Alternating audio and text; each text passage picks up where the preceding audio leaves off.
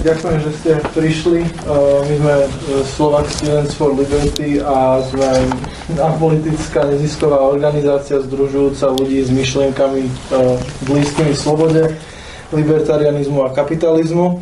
A ja som úplne príšerný v uvádzacích rečiach, takže ja len poviem toľko a nechám zvyšok uviezť sa sám, veľmi sa ospravedlňujem, ale človek, čo to mal robiť, odišiel. Takže dneska máme prednášku od Urzy a Gabriely na tému súkromného školstva a myslím, že už e, viac radšej nič nebudem hovoriť, takže... Hmm.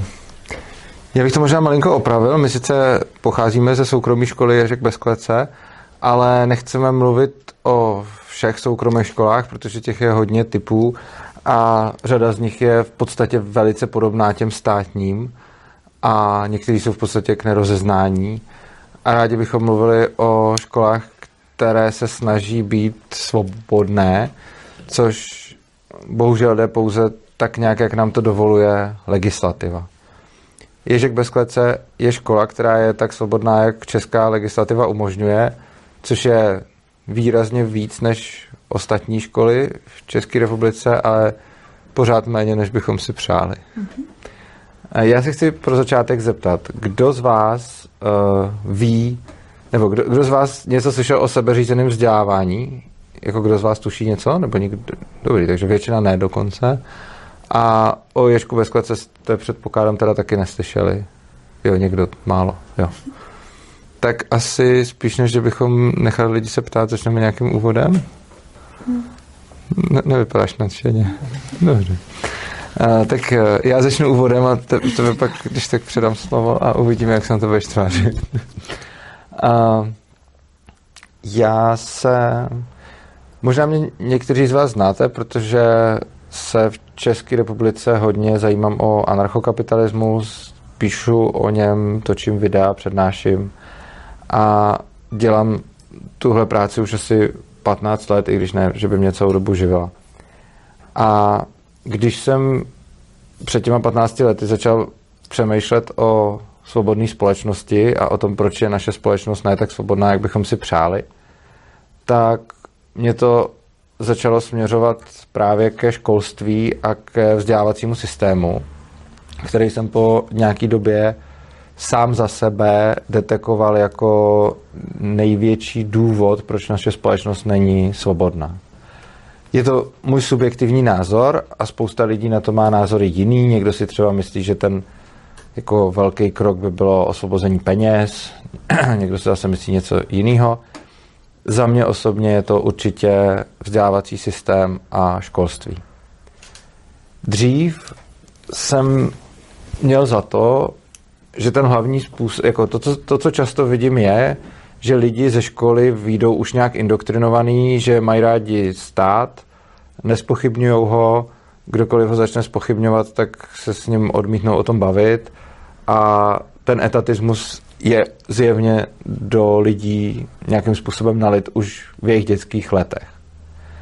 A když jsem přemýšlel nad tím, to, tohle jsem viděl jako pozorování, a když jsem přemýšlel nad tím, proč to tak je, tak to první, co mě napadlo, je ta přímá státní propaganda a indoktrinace, která v těch školách probíhá. Že vlastně podobně jako nacisti ve školách propagovali nacismus a komunisti komunismus, tak demokrati propagují demokracii a všichni propagují stát. Tím nechci říct, že by ty režimy byly stejný, ale chci říct, že kdykoliv má stát kontrolu nad centralizovaným školství, tak si tam dělá propagandu a vychovává si své občany.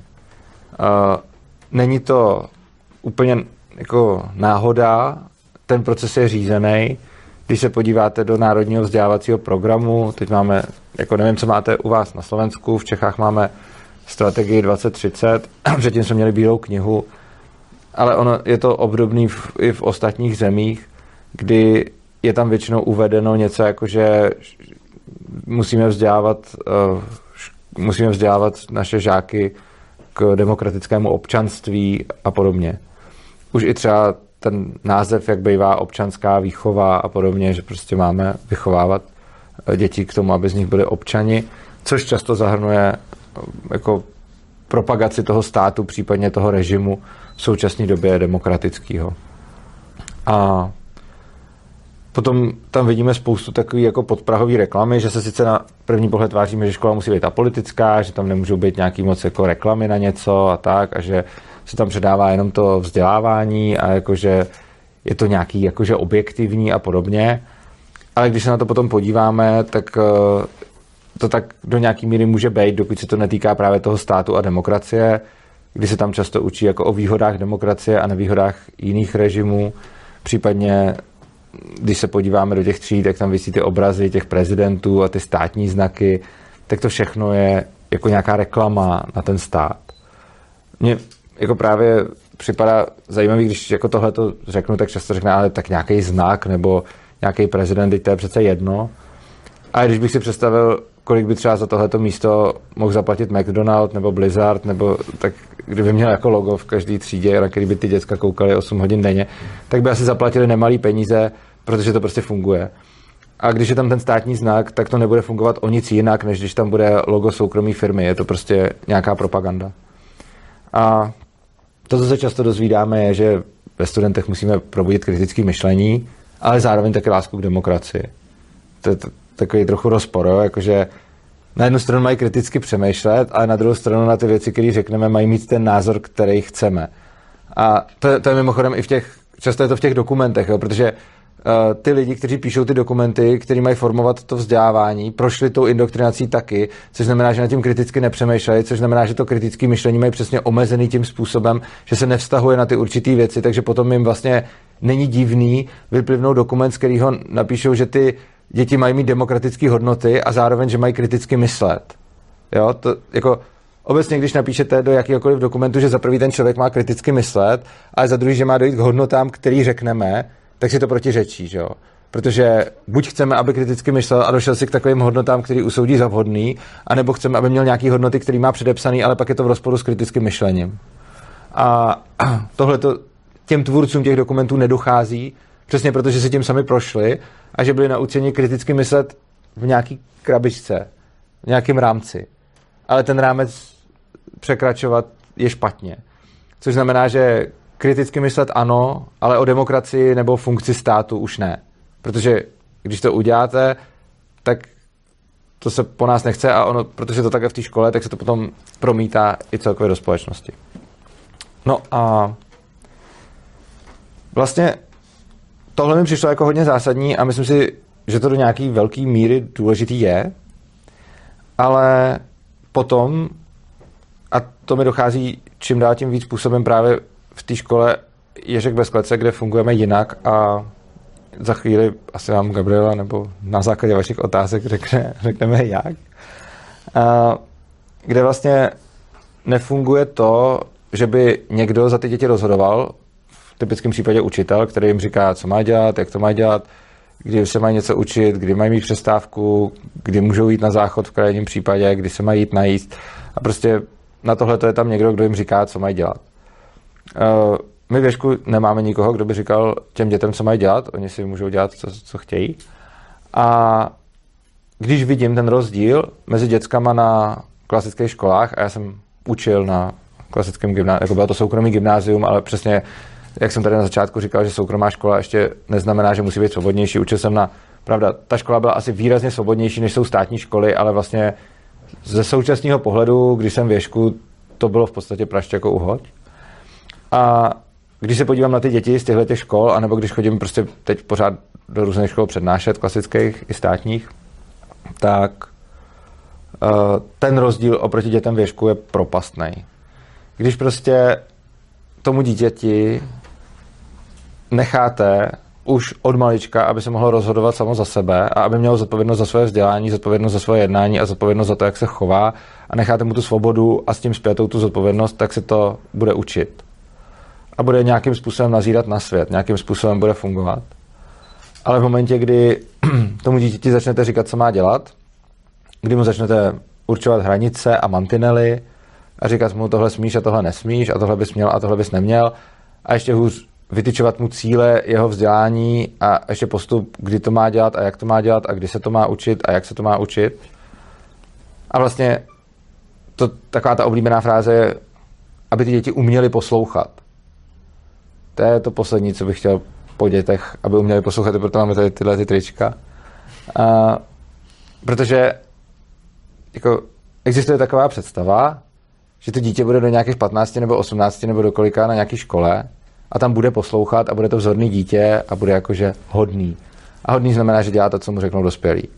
A pak najednou jako čekáme, že takhle opustí tu školu a teď z něj bude ten zodpovědný člověk, který přebere odpovědnost za svůj život. To nemůže fungovat samozřejmě. Prostě buď potom člověku chci, aby poslouchal a když to po něm budu od malička chtít, tak on se to naučí. A to je upřímně to poslední, co bych chtěl. Jakože to poslední, co bych chtěl, jsou poslušní děti. Protože problém naší společnosti, a tohle to řekl myslím Thomas Sowell, uh, není občanská neposlušnost, problém je poslušnost. Protože ve jménu poslušnosti a v důsledku poslušnosti dochází k těm největším zvěrstvům, eh, jako jsou války, genocidy, koncentrační tábory, gulagy a podobně. To je soubor lidí, kteří dělají svoji práci a jsou poslušní.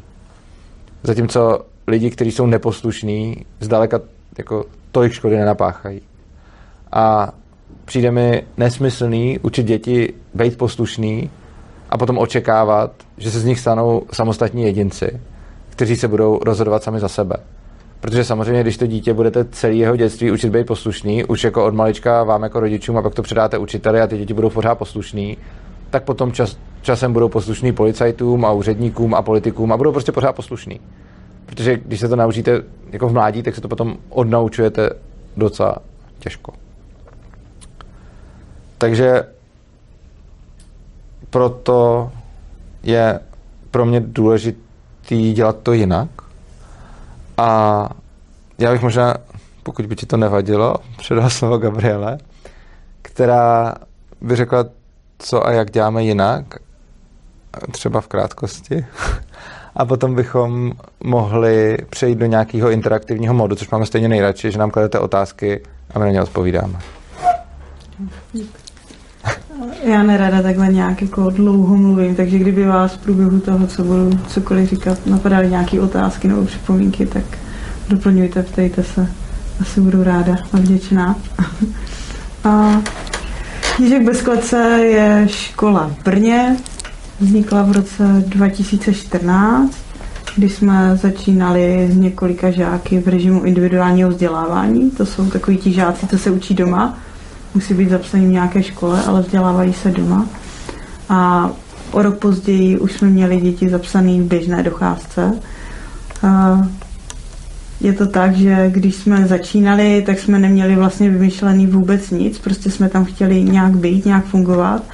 A jak jsme se dávali dokupy a jak přibývali jednak eh, další děti, ale i další dospěláci, tak se to postupně tak nějak jako proměňovalo ale co je pro nás důležitý, tak je to, že se snažíme o nějakou svobodu, která není úplně možná u nás, myslím si, že ani u vás není úplně možná, ale snažíme se tak nějak jako... Myslím, že na Slovensku ještě méně než, než u jako, nás. Jo, já jsem to tak úplně nechtěla říct, ale něco se mě pro mě je důležitý to, že eh, jsme tam tak nějak jako všichni společně, že se neoddělujeme podle věku, neoddělujeme se podle tříd, že tam nemáme nic, co by bylo povinné pro ty děti a že tam prostě fungujeme. Já úplně tak jako, že neřeším to, co by se měli naučit nebo co by se neměli naučit, ale pro mě je důležitý prostě tam jenom být. A já doufám, že ty děti to mají taky tak. Takže my se tam prostě scházíme každý den, fungujeme od pondělí do pátku. Budova je otevřená od 8 do 16.30. V průběhu téhle doby tam může být kdokoliv z nás. Potom, eh, když si to někdo domluví i později, tak samozřejmě tam může přespávat. Takže když se někdo ptá, jestli jsme internátní škola, tak nejsme internátní škola, ale tak nějak tam možná nenápadně směřujeme, protože spousta uh, lidí tam bývá rádo i po právě potom, když se budova zavře. Sejdeme se ráno, Děti chodí do školy mezi 8 a 9. O 9.5 máme něco, čemu říkáme ranní zvoneček. To vzniklo tak, že dřív jsme neměli školní rozhlas, takže když jsme se chtěli někam svolat, tak opravdu někdo chodil se zvonečkem a cinkal a řval, kde kde, kde se co děje a kam mají ostatní přijít. To nám nějak zůstalo. Teď už máme školní rozhlas, takže když se potřebujeme svolat, můžeme zařvat do rozhlasu, ale pořád tomu říkáme ranní zvoneček.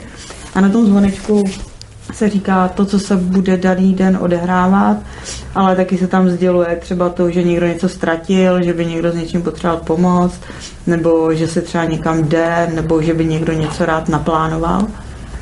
A to je vlastně takový jediný okamžik v tom dni, kdy se vidíme úplně všichni. A pak po tom zvonečku se rozprchneme. Rozprchneme se všude možně po budově. Někdo jde na lekce, někdo prostě tak nějak jako pluje v té budově a dělá si, co potřebuje.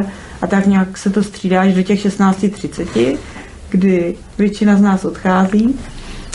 A takhle to každý den.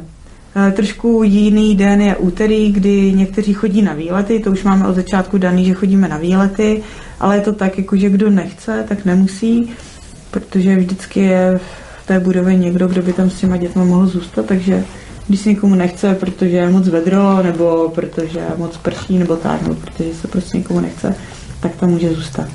Dalším takovým netypickým dnem je čtvrtek, kdy máme sněmy. E, ty se konají už od začátku ve čtvrtek a scházíme se tam zase všichni, koho to zajímá, tak tam přijde a bavíme se o takových těch běžných provozních tématech a nejen provozních tématech, ale vlastně když chci něco řešit se všema, tak eh, s nimi je proto ta pravá příležitost. S nimi probíhají tak, že máme šéfíka. Šéfík může být kdokoliv z nás, může to být dítě, může to být dospělák. Většinou bývá šéfíkem po dobu tří sněmů, ale není to pravidlo, ono se tak všelijak mění. Někdo si to chce třeba jenom vyzkoušet, tak je tam jenom jeden den. Někdo chce být díl než ty tři sněmy, tak může být i díl. Šéfík je tam od toho, aby ten sněm nějakým způsobem řídil, vedl, dává slovo. Přijím, že jsou to spíš děcka, asi to berou, než dospěláci. No, jak kdy, no. Někdy se nechce nikomu, tak se dlouho čeká. A někdy se právě chce i těm, který to třeba dřív nebavilo. Takže se tak všeli, jak se to jako proměňuje. Na začátku se seberou témata a pak se o těch tématech mluví. A mluví se o nich tak dlouho, dokud s nimi nejsme všichni v pohodě, dokud, dokud si to neuzavřeme, anebo dokud se nedohodneme, že to téma třeba odložíme, nebo že ho projednáme v nějakých menších skupinkách. Ono totiž není důležité, aby jako, že všichni řešili všechno, ale aby to řešili ti, který to opravdu zajímá. Takže se někdy stane, že otevřeme nějaký téma, bavíme se o něm, pak se zjistí, že to ne všechny zajímá, téma se odloží a pak už se to řeší jenom v nějaké menší skupině, ale s tím, že třeba následující sněm nebo za nějakou dobu se to vezme na sněm a tam se to znova projedná, aby, aby o tom věděli všichni. No a pak už je e, pátek, středa a pondělí a to jsou takové jakože nějaký běžný dny. Máte třeba dotazy už teď? Naskakuje vám něco? Spomínali ste, že uh, nemáte triedy. Mhm. Um, tým, že ako ste spomínali, tak uh, to riešenie toho školstva v rámci nejakého režimu, ktorý Mhm. máme stanovený ministerstvom školstva, ako riešite to, že vlastne nejak v štandardnom školstve proste má človek triedy a podľa nich postupuje vo vedomostiach, teda Mhm. mal by, nehovorím, že to tak reálne je. A na, na, na konci, uh, keď chce či už na základnej škole ukončiť, tak musí urobiť nejaký test, ktorý mu povie, že OK, že si super a že strašne veľa vieš, si sa toho nabiflil. A na strednej škole je to zase ako keby maturita, skúška dospelosti, znova akože v úvodzovkách. Ako toto riešite vy? Mhm. Takéto, lebo ne, ja si to osobne neviem predstaviť bez tried, preto, lebo ja som celý život by- bol v takých školách, takže... Jo. Jedna věc je eh, to administrativní členění, což jako samozřejmě my musíme vykazovat žáky, každý měsíc hlásíme stavy na kraj, aby věděli, eh, kolik, kolik žáků máme, abychom náhodou eh, nepřesáhli nejvyšší povolenou kapacitu školy. Takže oni jsou, oficiálně jsou zařazeni do tříd. Ale to, jak fungují na těch lekcích, ale i mimo ty lekce, tak tam už není nutnost, aby, aby byly nějak jako věkově nebo podle těch jednotlivých ročníků. A je to tak, že když se chtějí něco naučit, tak si, tak si o to řeknou v ten daný okamžik. Je podle mě nejhorší, když se to nějak stanoví dopředu, že teď ty už jsi v šesté třídě, tak už bys měl umět tady tohle a teď se to pojď učit, i když tě to třeba vůbec nezajímá. Takže, no, nadechuješ se? No jo, nadechoval jsem No, se ale dokončit to. No dobrý, tak A, No. no, já jsem chtěl k těm třídám říct, že uh, i když v těch třídách jsou, tak nikdo neví, v, jaký je, nebo možná, ne, možná to někdo ví, ale řekl bych, že většina z nich to neví. Eh, já to třeba určitě nevím. A tím, jak jsme si tam všichni rovni, tak jako kolikrát nevím, který z těch je na Gimplu, který je na základce, jenom tak člověk pozná, že ty větší jsou asi z Gimplu a ty menší z základky. A stejně tak eh, my jako dospěláci jsme naroveň s těma dětma, což znamená, že potom oni jako ne, a, a stejně tak jako to, že třeba Gabriela ředitelkou té školy, tak i třeba lidi, kteří jsou tam fakt dlouho, tak se teď někdo divil nedávno, že vlastně ředitelka, protože to nevěděl, protože to nebylo k ničemu podstatný. A tím, že jsme si fakt jako rovný dospěláci, děti, učitelé, ředitelé, prostě všichni, kdo tam jsme, tak jsme jako lidi a stíráme tyhle ty rozdíly, takže vlastně hlas těch úplně nejmladších dětí má stejnou váhu jako hlas ředitelky a když se o něčem dohadujeme, tak se dohadujeme konsenzuálně, což znamená, že musí být všichni s tím v souladu, s tím, co se dohodne. A když někdo není, tak se to řeší tak dlouho, dokud se nedosáhne toho konsenzu. Přičemž jako hlas i toho nejmladšího z nás má úplně stejnou váhu jako hlas jako dospělých nebo učitelů, stejně jako to, že něco bude chtít prostě 50 lidí nebo jeden člověk, tak to má stejnou váhu, že vlastně nemáme demokracii, nepřehlasováváme se a je podstatě irrelevantní, jestli něco chce jeden nebo deset nebo padesát, protože prostě se je potřeba nějakým způsobem dohodnout, což má potom jako dobrý výsledky nebo důsledky v tom, že se lidi nesnaží převálcovat toho druhého a získat na svou stranu co nejvíc lidí, aby se to přehlasovalo, protože to nedává smysl, ale spíš prostě uh, jako nacházet ty, ty další řešení. A ještě bych možná chtěl zdůraznit, uh, že asi tím základním principem ješka je dobrovolnost, což znamená, že nikdo nemusí dělat nic, co dělat nechce. Týká se to lekcí, týká se to jakýhokoliv učení a týká se to nejenom dětí, ale i dospěláků. Nemusím prostě přijít jakýkoliv den do školy, napíšu, že se mi nechce tam chodit a nedojdu. To samý děcka, ať už jste učitel nebo jste žák, tak jste tam dobrovolně a jste tam jenom když tam chcete být a neděláte, co nechcete. Stejně tak pro vás není nic povinný, ať už je to, že se bude něco učit, něco dělat, že se bude na výlet, že se bude uklízet, že se bude dělat cokoliv takového, tak uh, nic prostě nejste k ničemu zavázaný a je to čistě na vás, co chcete dělat. Já jsem mal to trošku, že koľko dětí a koľko dospělých je v této škole?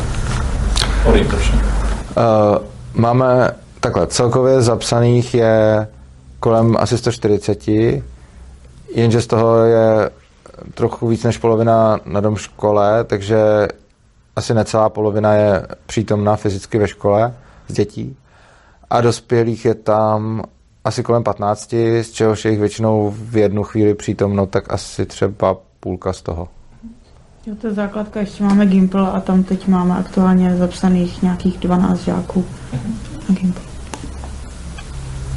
Ne? Že to je vlastně spojená škola, chápem tomu správně, že spojená základná s gymnázium. Jo. A máte teda 140 dětí, z toho polovica je akože na domácom vzdelávaní, mm-hmm. polovica chodí reálne jako do školy, Aha. teda keď chcú samozrejme na mhm. dobrovoľnej báze. A ako teda riešite tie skúšky, lebo keď, ja, ja si napríklad to osobne neviem predstaviť, že keď skončím, chápem, že na princípe dobrovoľnosti je lepšie, keď to dieťa si samo povie, čo sa chce učiť, a potom si povie, že tak ja chcem ísť na takýto druh vysokej školy, takže sa nebudem zaoberať chémiou a ostatnými vecami, ktoré ma nezaujímajú, ja sa sústredím čisto na toto. Ale z, z legislatívneho hľadiska nemáte povinnosť v Česku uh, absolvovať maturitu na, na gymnáziu uh, presne stanovenú? Či, lebo u nás je napríklad presne stanovené, že musím absolvovať uh, na gymnáziu tieto predmety po typu gymnázia. No, Jakože eh, to testování. Je to tak, že my musíme vydávat nějaké hodnocení, což je vysvědčení dvakrát do roka. Uh-huh. To je základka i gymnázium. A potom vlastně na tom Gimplu oni, uh, oni nemusí dojít k té maturitě. A my už když je přijímáme, tak se, tak se s nimi bavíme o tom, co třeba jestli už jako tuší, proč k nám jdou, protože třeba, ale to je i na té základce, pro nás je hodně důležitý, aby věděli, proč jdou právě do Ješka Ne, že potřebují třeba od někaď utíct nebo něco, to může být samozřejmě taky, ale aby věděli, proč zrovna ježek, protože fakt je to úplně jiný. A už jako tady v tomhle procesu s nimi bavíme o tom, jestli mají v plánu tu maturitu. Není to o tom, že by to pak nemohli nikdy změnit. Jo, ale je úplně v pohodě, pokud tam pobudou rok, dva nebo tři, pokud si potom ve čtvrtáku řeknou, že nepůjdou k maturitě. Uh-huh. A ta maturita samozřejmě stejně jako přijímací zkoušky, tak ty jsou jasně daný. Je tam ta státní část a potom jsou, je tam to školní kolo. U toho přijímacího řízení, tak tam se dělají přijímací zkoušky z českého jazyka a z matematiky. A tam jsme si to stanovili, že stačí nenulový počet bodů, aby k nám byli přijati. A pak je školní kolo a tam už nás to zajímá víc, to je pro nás důležitější, který spočívá v tom, že se musí nějak prezentovat. Je úplně jedno, jak se prezentují. Může to být klasická prezentace, může to být, že donesou portfolio něčeho, může to být, že zaspívají, mluví a pak máme nějakou část, které říkáme grilovačka, to znamená, že se s nimi bavíme o tom, proč je, co by tam chtěli dělat, co by tam nechtěli dělat a tak. No a potom vlastně na konci ta maturita, my jsme ještě neměli maturity, oni nás čekají teprve příští školní rok, ale máme to tak, že zase je tam ta státní část, ta je jasně daná, je to český jazyk, anglický jazyk nebo matematika a potom jsme si udělali ten školní vzdělávací program tak, aby mohli maturovat z jakýkoliv předmětu, který se na té škole vyučuje. Takže můžou maturovat úplně z čehokoliv. Může to být umění, může to být tělocvik, eh, může to být další cizí jazyk, prostě, prostě úplně cokoliv. A zase tady u těchto předmětů, u těch písemných, který se posílají někam to vyhodnocení, tak s tím nic neuděláme, ale u toho školního kola tam už je to zase na nás, jak, jak my si to postavíme. A zase spíš by to mělo být o tom, aby to bylo prakticky, aby jim to dávalo smysl. Ideální případ, už třeba chodí někam pracovat, můžou to někde použít třeba. Nebo věnují se celý život focení, chtějí prostě dál fotit, tak zase třeba nafotí spoustu fotek, budou o tom mluvit, uspořádají výstavu, může to být cokoliv. Ty známky ještě jsem jenom chtěl dodat, že my sice musíme hodnotit a známkovat, ale ty známky si určují oni sami na základě kritérií, které si oni sami zvolí, takže uh, my jim ty známky jako dáme na to vysvědčení a oni nám řeknou, jakou známku z čeho mají dostat, uh, což je fajn. A spousta lidí si řekne, a to mě se fakt líbí, spousta lidí si na první dobrou řekne, že oni si tady všichni sami jedničky, což sice někteří udělají, ale spousta z nich to neudělá. Někteří si dají ty známky podle toho, jak, si, jak se cítí, že jsou v tom dobrý nebo ne, ale úplně nejlepší, a to se mi fakt nejvíc líbí, že řada si jich dává známky prostě protože má třeba ráda nějaký číslo, tak si dá samý ty, ty, ty. A, a to, jako za mě je to super, protože to ukazuje, že on fakt vidí, že to vysvětlení, že na tom nezáleží. A mě to hodně těší, tohle to vidět a tohle to sledovat, když je tam někdo, komu je prostě tak jedno, co dostane za známky, že si tam dá jakýkoliv známky a pak to vysvětlení třeba spálí, když ho dostane. A uh, vlastně, že mě mrzí, když vidím, kolik dětí se ve standardních školách trápí tím, co dostane za známky, jak to vysvětlení je pro ně důležitý. A občas to vidím i teď, prostě, že ten svět vypadá jinak. Jakože když jsou lidi dospělí, tak většinou už jako chápu, že to vysvětlení zase takový vliv nemělo, ale často, když na ty dětská je ten tlak v té škole od těch rodičů a všude, tak prostě pro ně je to vysvětlení ta velká věc, která určuje ten jejich svět, určuje jich, jestli selhali nebo jestli uspěli a prostě dívají se na to jako na něco jako šíleně důležitého. A mám fakt radost, když vidím děti, které prostě byly v takovém prostředí, že pro ně to vysvětlení neznamená vůbec nic a ani nechápou třeba, že ta známka musí jít od jedničky do pěti a že si tam třeba nemůžu dát osmičky a, a že, že to pro ně vlastně je asi tak důležitý jako jaký, jakýkoliv lejstro, který se může vyskytovat kdekoliv a on prostě pro ně nemá žádný význam, takže si tam dají spokojeně jakýkoliv známky, neprobíhá tam žádný stres, uh, žádná krize a potom to někam zahodí nebo spálejí, protože to stejně k ničemu. Ale kdyby si chcel samé peťky? Tak jim vysvětlíme, že jako může, může, ale vysvětlíme jim, jaký to má následky. Uh, a mohl by si dát samý pětky, potom by teda musel propadnout. A na konci roku, v pololetí. Na, na, v pololetí, si, v pololetí si může dát samý pětky, na konci roku by, by, by propadl.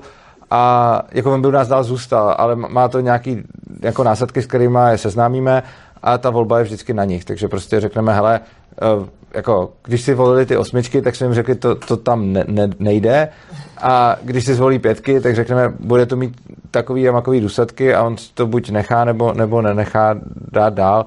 Takže prostě, ale ty rozhodnutí necháváme na těch dětech a nepřesvědčujeme a to platí úplně u všeho. My, jako naše největší práce je pracovat na sobě tak, abychom prostě neříkali těm dětem, co mají dělat a často, abychom i třeba předvídali, když si to dítě myslí, že po něm něco chceme, tak mu dát najevo, že to nechceme a že si to fakt může dělat po svém. Takže často se lidi ptají, jako, jak přimějete děti, aby vám chodili na ty lekce. A mým úkolem není přimět děti, aby mi chodili na lekce. Mým úkolem je dělat takové lekce, aby ty děti bavily. A když už tam jsou, tak koukat na to, jestli všechny baví a jestli tam chtějí být. A když tam někdo není, tak si s ním třeba, když tam někdo se, mám pocit, že se třeba nebaví nebo že tam nějak sedí a to, tak si s ním pak promluvit a vysvětlit mu, že tam chodit nemusí, pokud nechce. Protože to, ty děti jsou často, zejména když třeba přejdou z nějaké klasické školy, tak jsou tím často zdeformovaný. A pamatuju si teď v září, prostě tam nastoupili uh, dvě holky, které si potřebovali naplnit rozvrh všim, aby, aby měli ten rozvrh a byli fakt nervózní, že jim to jako nejde, že, že na všechno musí chodit.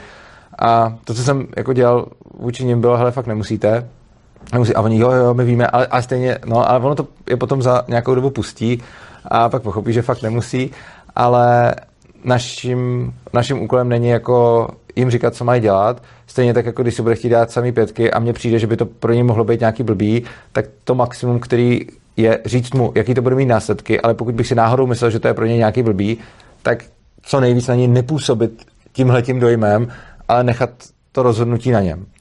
A ono to potom souvisí i s tím, že v momentě, kdy člověk ty děti někam tlačí, tak ty děti potom k tomu mají odpor. Což si myslím, že zdaleka nebude platit jenom pro děti, ono to prostě platí pro lidi obecně, když budete někoho nutit. Kdybych vám teď jako předepsal, že prostě od rána od 8 do 9 máte biologii, od 9 do 10 máte dějepis, tak vás to bude strašně srát. A to i kdyby vás to třeba bavilo, jo? Jakože i když si vezmu věci, které třeba rádi děláte, tak pokud budete rádi, já nevím, prostě tvořit hudbu a teď vám řeknu jako každý pondělí od 10 do 11 k tomu sednete a budete dělat ještě navíc to, co vám řeknu, tak uh, to snadno se znechutí. A ono je to často vidět ten rozdíl oproti těm klasickým školám, kdy vlastně uh, ty děcka tam fungují tak jako dobrý, tak ta matika a čeština, angličtina, to je ten oprůst, ta práce, to, do čeho se musím nutit a potom ta počítačová hra je ta odměna, ta zábava, to, co chci dělat. Eh, děti na těchto těch typech školách to vlastně nedělají, protože k tomu nikdo nenutí, takže oni jako nestihli nikdy zjistit, že čeština a matika je oprus, zatímco hraní počítačových her je zábava, protože pokud vynecháte to nucení, tak tam nevznikne ta fáze toho opruzu, což znamená, že oni vlastně si pořád hrajou. A samozřejmě ta hra zahrnuje mimo jiné i to učení, protože ono si dost dobře nemůžete hrát, ani se učíte, ať děláte cokoliv, tak se furt musíte učit. Jako kdybyste se teď rozhodli, že se nebudete učit a zavřete se někam, kde nebude nic, tak se stejně budete něco učit.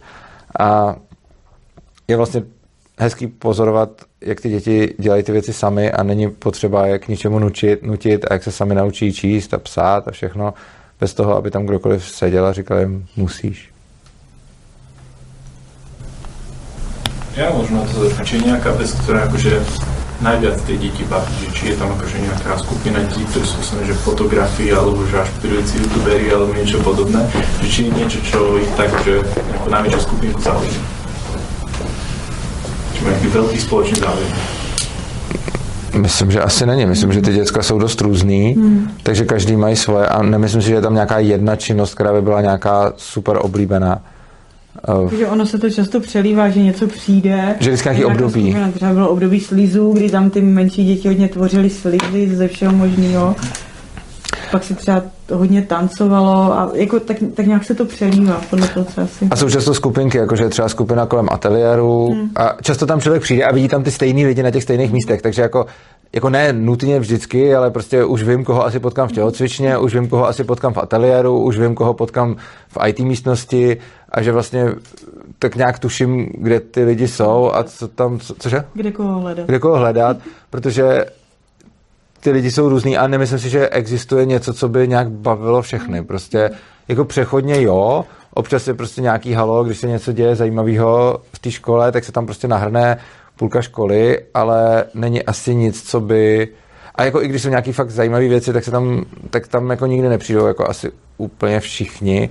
Jako kam chodí úplně všichni, jsou ty ranní zvonečky a ty s němi, byť to teda není povinný, ale oni tak nějak cítí, že to, že to dobrý pro ně, aby tam byli, protože pak vědí, co se děje. A tam je asi nejvíc lidí, takže zvoneček a sněm jsou dvě nejfrekventovanější události ve škole, ale pak se vždycky rozprchnou a asi jsem neviděl nikdy jako událost, na který by jako byli v podstatě všichni, krom těch sněmů a zvonečků. Protože i když je třeba školní výlet, který je každý úterý, tak spousta lidí tam nejde. Já nejdu nikdy, já vždycky zůstávám ve škole a se mnou je tam vždycky spousta děcek, takže jako dokonce i když je jako taková velká činnost, která je celoškolní, nebo když se jde třeba nějakého divadla nebo kina nebo někam, tak stejně šíleně moc lidí zůstane, zůstane ve škole a tam se rozprchnou a dělají si každý svoje. Že, čiže ono to funguje nejak takým spôsobom, že tam vy poviete, že tu je, ja neviem, lekcia čítania, tu nejaký ateliér, tu môžete robiť telesnú a každý sa rozhodne, čo chce robiť, alebo aj oni si sami ešte vymyslia, že čo by chceli robiť. Obojí. Mm. A můžou to jednak jako oficiálně vyhlásit, že třeba hledají někoho, kdo by něco dělal Že s nimi společně. krúžok, alebo No, nějakou jakože takhle že aktivitu. viacerí spoja, alebo tak. Jo, jo, jo. A nebo prostě v průběhu dne se někde potkají a něco se tam začne spontánně dít. Tím, jak... Uh, já teď mi to úplně vypadlo. Počkej, o čem se, co to bylo? Tím, jak O čem se spíš mluvil, to asi jedno. skupiny něco dělají. Hmm, tak nic. Môžem ešte? Že a oni teda, uh, k, um, lebo akože rozumiem, že tá škola si ide nejakým svojím životom, má svoje pravidla, ale teda musia sa dodržiavať teda nejaké tie preskúšania, že nie? A Ne, že ne. myslím tak, že uh, Čiže tam nie sú potom nejak, uh, každý rok nejaké tie skúšky, že oficiálne čo, niečo, či sa, čo sa naučili a tak. Nie? Či, My to necháváme na nich, ať se naučí, co potřebují. A my jsme tam od toho, abychom to dokázali nějakým způsobem popsat. Kdyby přišla kontrola, tak a, aby, abychom to dokázali nějak vysvětlit. Inspekci. Máte problém s školskou inšpekciou? No, No, Tak- hodně vysvětlujeme. Když přijdou, tak vysvětlujeme. je to náročný, teď jsme zrovna prošli. Na, jako s, s připomínkama jsme prošli. Ale jako dalo, dá se to, ale samozřejmě je to, je to tak trochu v hubu, no, protože záleží, co tam přímo přijde za lidi a umím si představit, že by tam přišla taková inspekce, která by dělala třeba výrazně větší problémy, než ta, která tam byla. Protože my se pohybujeme hodně na hraně, často za hranou. A, a, a hlavně, no, je, jako spousta těch věcí, které se tam dějou, prostě jako nejsou úplně v souladu s- třeba s legislativou platnou, protože, a to hodně záleží pak škola od školy, protože jsou třeba jiné školy podobného typu, kde mají ty pravidla nastavené trošku jinak a tam mají prostě zákon je zákon, co vyžaduje zákon, to děláme a všechno ostatní si uděláme po svém. A je to jako třeba tohle, to jsem slyšel, když jsem byl na návštěvě ve velice podobné škole, jako je ta naše. Jako.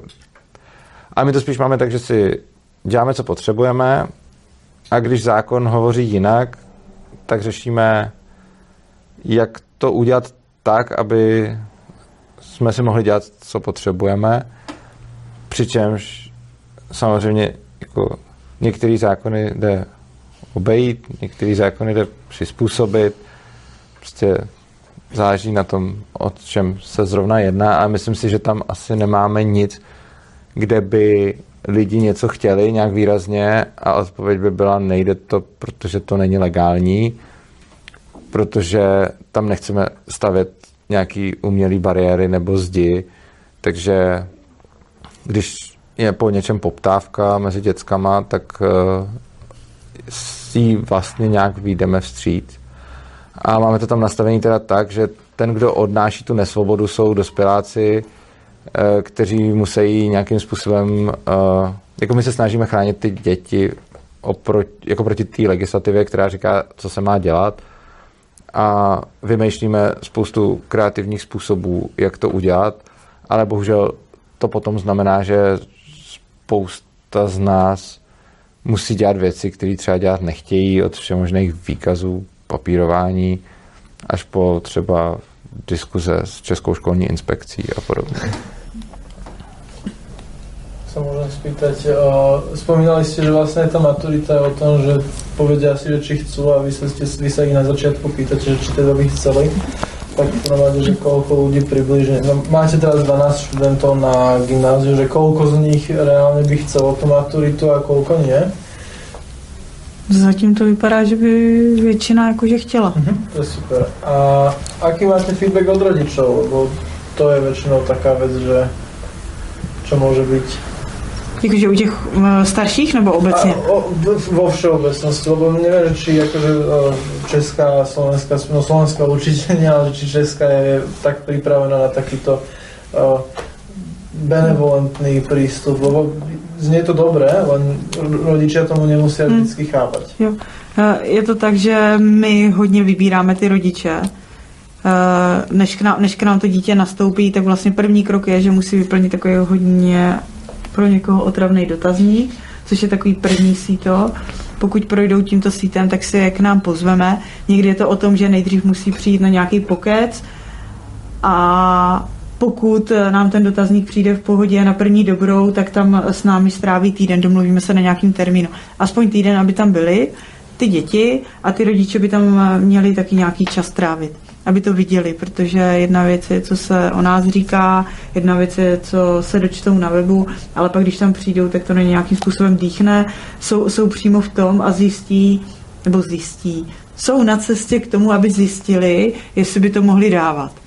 Teď už se nám postupem času to daří tak nějak jako no, prosívat, že, že už tam máme jako nějak obeznámený rodiče a že většinou to dávají. Dřív to bylo horší, protože na začátku jsem myslela, jako, že se chápeme. Mhm. I Když prostě řeknu, jako, že si fakt můžou dělat, co chtějí a tak, tak jako, eh, že ty rodiče to chápou a že s tím souzní, ale pak jsme postupem času zjistili, že ne.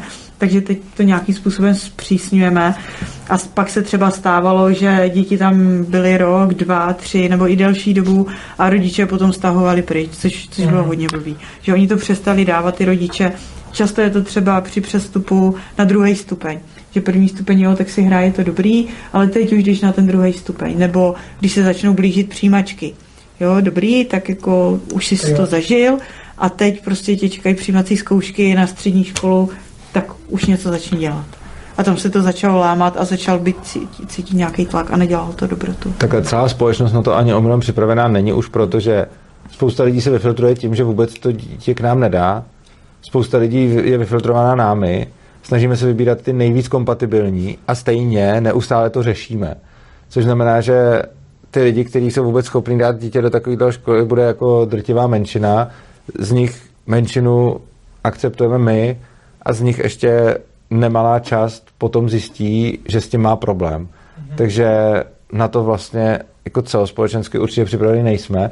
Ale myslím si, že ono to je dáno prostě tím, že ty lidi chodili do těch klasických škol a mají pocit, že takhle to má být. A když to tak není, takže je něco špatně. A myslím si, že ten, ta změna, asi jako každá společenská změna, která za něco stála, musí být postupná, což znamená, že ještě prostě v roce 2013 žádná takováhle škola v České republice nebyla. V roce 2014 vzniknul Ježek, teď jich je asi 20, což znamená, že už nějaký ty lidi prostě z těchto těch škol jsou a vznikají pořád další. Na tento, na Ano. tento istý princíp, že No. môžete si tam robiť, čo chcete. Jo, jako ne úplně stejný jako Ježek, ale velice podobný a ty základy jsou, jakože liší se toho, ale v podstatě asi jako z pohledu běžného člověka by se to ani nelišilo, že by to ani neodlišil.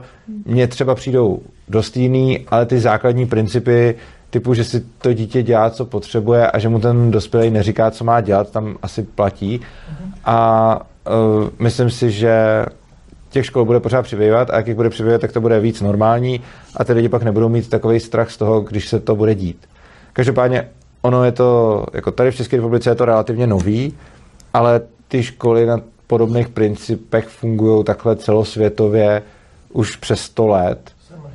Summerhill je jako 1921 založený, uh, Sudbury Valley 1968 a jsou desítky nebo spíš stovky takovýchhle škol po celém světě, uh, z kterých potom se ukazuje, že ty absolventi ten život jako zvládají. Uh, dělal na to Peter Gray ze Sudbury Valley nějaký výzkumy, právě to byl absolvent té školy, takže pak dělal ty výzkumy a došel k tomu, že naopak ty předpoklady pro jak se vždycky říká, vždycky nám lidi říkají, jo, tak tohle to vám může tak fungovat v té bublině, ale pak když přijdou ty děti do reálného života, tak pohořej. Ale ono se potom nakonec ukazuje, že když ty děti přijdou do reálného života, tak děti, které prošly tímhle typem vzdělávání, tak mají v průměru vyšší platy, nižší rozvodovost, nižší sebevražednost a, a prostě tyhle ty nějaký ukazatele jim, ukaz, jim vycházejí jako... Mm-hmm.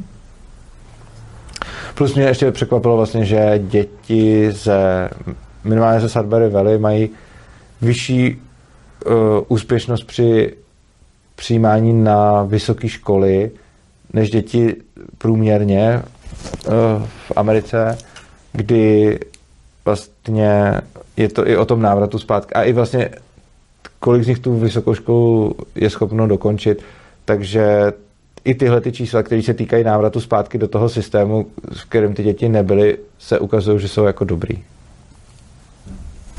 Spomínáme rodičov, vy tam máte vytvorenú nějakou spoluprácu s tými rodičmi, že nějak ich ako keby zainvolvovať do toho, prípadne pre toho rodiča to je možno aj ľahšie, keď by videl, jak to tam prebieha a vlastne sa vedel nejak spolupracovať s tým tam ako to vlastne funguje.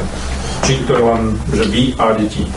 Jo, za mě ta druhá varianta, ideálně čím jakože menší spolupráce, tím líp. Oni samozřejmě se můžou přijít k nám podívat, ale je potřeba to říct dopředu.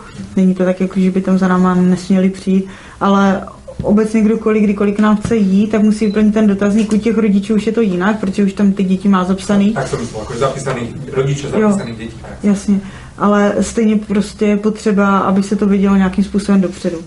Takže ten, eh, já nevím, ten žák, jeho rodiče budou chtít přijít, tak je potřeba, aby to řekl dopředu, že zítra by se mamka teďka chtěli přijít podívat. Jako forma spolupráce, kterou bychom od rodičů rádi, by byla za prvý, aby, nám, aby nás nechali a ty děti hlavně, eh, ať si dělají, co chtějí. A stejně tak eh, bychom samozřejmě rádi, ale je to prostě jejich věc, jak to mají doma, aby ty děti k ničemu nenutili, eh, protože potom přicházejí zmatený děti, který tam byli třeba dlouho a nikdo je nenutil a pak ten rodič najednou má nějakou představu, co by to dítě mělo dělat co si chce do toho dítěte projektovat. Typicky se to pak projeví tím, že to dítě je nešťastný, řeší to s náma. My to někdy řešíme s těma rodičema potom, když si toto dítě přeje. A, ehm, a kolikrát jsou tam velký tlaky na ty děti, nebo dokonce i na nás, abychom tlačili na ty děti, že mají něco dělat, což je paradoxní, protože to první, co těm rodičům řekneme, že tohle to dělat prostě nebudeme. Přesto potom přicházejí požadavky, abychom ty děti nutili k něčemu, protože to sami nedělají. A my vlastně jako to, co chceme a to, co by pro nás byla ideální spolupráce, je, aby ty rodiče nechali ty děti, ať si žijou tak, jak potřebují, což samozřejmě, pokud nedělají mimo školu, tak eh, nemůžeme ani není naší ambicí nějak ovlivňovat. Prostě nechceme jim žádným způsobem zasahovat do jejich rodin a domácností a výchovy a podobně, takže i když ta výchova kolikrát je prostě jiná než ta škola, to i je vidět, jako když se člověk s těma dětma baví, že to, že tenhle ten přístup máme ve škole a že ty rodiče tam ty děti dali, tak to ještě vůbec neznamená, že to takhle mají v rodině. Jak který samozřejmě. Takže třeba když vidím Gabrieliny děti, tak ty to tak mají i doma, ale prostě mám spoustu žáků, kteří to mají prostě doma jinak a my jim do toho samozřejmě nějak nekecáme a nezasahujeme, ale stejně tak bychom rádi, aby ty rodiče pak po nás nechtěli, abychom v té škole dělali, abychom v té škole dělali něco, co je proti našemu přesvědčení zase. A pokud by jim to nevyhovovalo, tak by si měli spíš vybrat jinou školu a mělo by se to na to přijít co nejdřív, protože my chceme spolupracovat s takovými rodičema, který nám nechají dělat to v té škole tak, jak považujeme za správný, stejně tak, jako my necháme jim uh, si vychovávat svoje děti, jak, považujeme, jak považují za správný oni. A nemontujeme se jim do toho ani v případě, že nesouhlasíme a často se prostě stane, že za mnou přijdou děti a říkají mi, co s rodičema a někdy jsou to fakt jako hodně hustý příběhy a přístupy rodičů, kde je mi to třeba šíleně moc líto. Je to hodně emoční, protože když má člověk to děcko fakt rád a potom vidí, jako, jak se k němu chová jeho vlastní rodič, tak je to taková, takový trénink v respektu, uh, protože samozřejmě jako by nebylo k ničemu to dítě nějak jako mu dávat najevo, co si o tom myslím, protože to dítě si nepřišlo pro moje hodnocení svojí životní situace, ale přišlo se svěřit s něčím, co ho třeba trápí. Takže si to třeba vyslechnu a snažím se mu, pokud to z toho porozumím, ukázat pohled toho rodiče, třeba aby to dítě líp chápalo, co se děje, nebo tak, pokud já mám dojem, pokud to po mně chce a pokud já mám třeba dojem, že něčem, něco třeba dokážu odhadnout, tak se snažím dát ten pohled, aby to vedlo spíš k nějakému smíru, uh, protože asi není v ničem zájmu a zejména ne v zájmu toho dítěte, aby byl v té rodině nebo v té škole jakýkoliv konflikt, ale je pro nás asi důležitý, aby ty dva světy byly dostatečně oddělený. Mám otázku, že či asi všetci máme skúsenosti do štátnych škôl s takými negatívnymi vecami, ako je šikana alebo o, neviem, konflikty a podobne, že či takéto veci sú, o, že či to je inherentne v deťoch, alebo či to je vyslovene vina toho štátneho systému, či sa s takým niečím stretávajú. Dějí se tam nejrůznější věci. Já vždycky říkám, že to není rozhodně o tom, že bychom si tam žili a pluli na nějakým obláčku. Mhm. Vlastně každý den se tam řeší spousta situací, a, ale je to o tom, že vlastně se to skutečně řeší. Že fakt je tam jako to vzájemné zapojení, že to není o tom, že někdo si něčeho všimne a teď jde po tom, aby se to odstranilo, aby byl vyník, aby byl nějaký trest, ale že, že nám jde o to, aby nám tam bylo dobře a tak se to snažíme nějakým způsobem vymyslet společně. Eh, vy jste právě uvedl šikanu a konflikty. Pro mě jsou to dvě výrazně odlišné věci, kdy nevidím věšku žádnou šikanu, ale vidím tam obrovské množství konfliktů. Přičemž konflikt nevnímám jako negativní, šikanu bych asi jako negativní vnímal. Uh, nicméně, co se týče šikany, tak ta hodně vzniká právě tou věkovou segregací, protože když rozdělíte děti podle věku, což je mimochodem podle mě úplně stupidní klíček dělit skupiny lidí, jako když si to představíte kdekoliv třeba v práci, jo. Představte si, že uděláte v práci skupinky podle věku. Jakože ne, že ty lidi nějak rozmístíte do týmu podle schopností, ale že je rozmístíte jako komu je 30 až 35, tak bude dělat tohle, komu je 35 až 40, bude dělat tohle. A jakože, když to řeknu o práci, tak je to jako k smíchu, ale ono úplně stejně směšný to je, když je takhle rozmístíte do tříd ve škole. Prostě jediný, k čemu je věková segregace, je, že z nich pak uděláte jako poslušní vojáky a že, že je naučíte poslouchat. Je to vlastně další ta mocenská hra, další ten silový motiv. A ono to pak způsobuje tu šikanu, protože když jsou tam děti stejného věku, tak logicky tam budou nějaký, kteří budou třeba eh, méně fyzicky zdatný, nebo tam budou naopak nějaký, kteří budou mít úplně jiný zájmy než ty ostatní.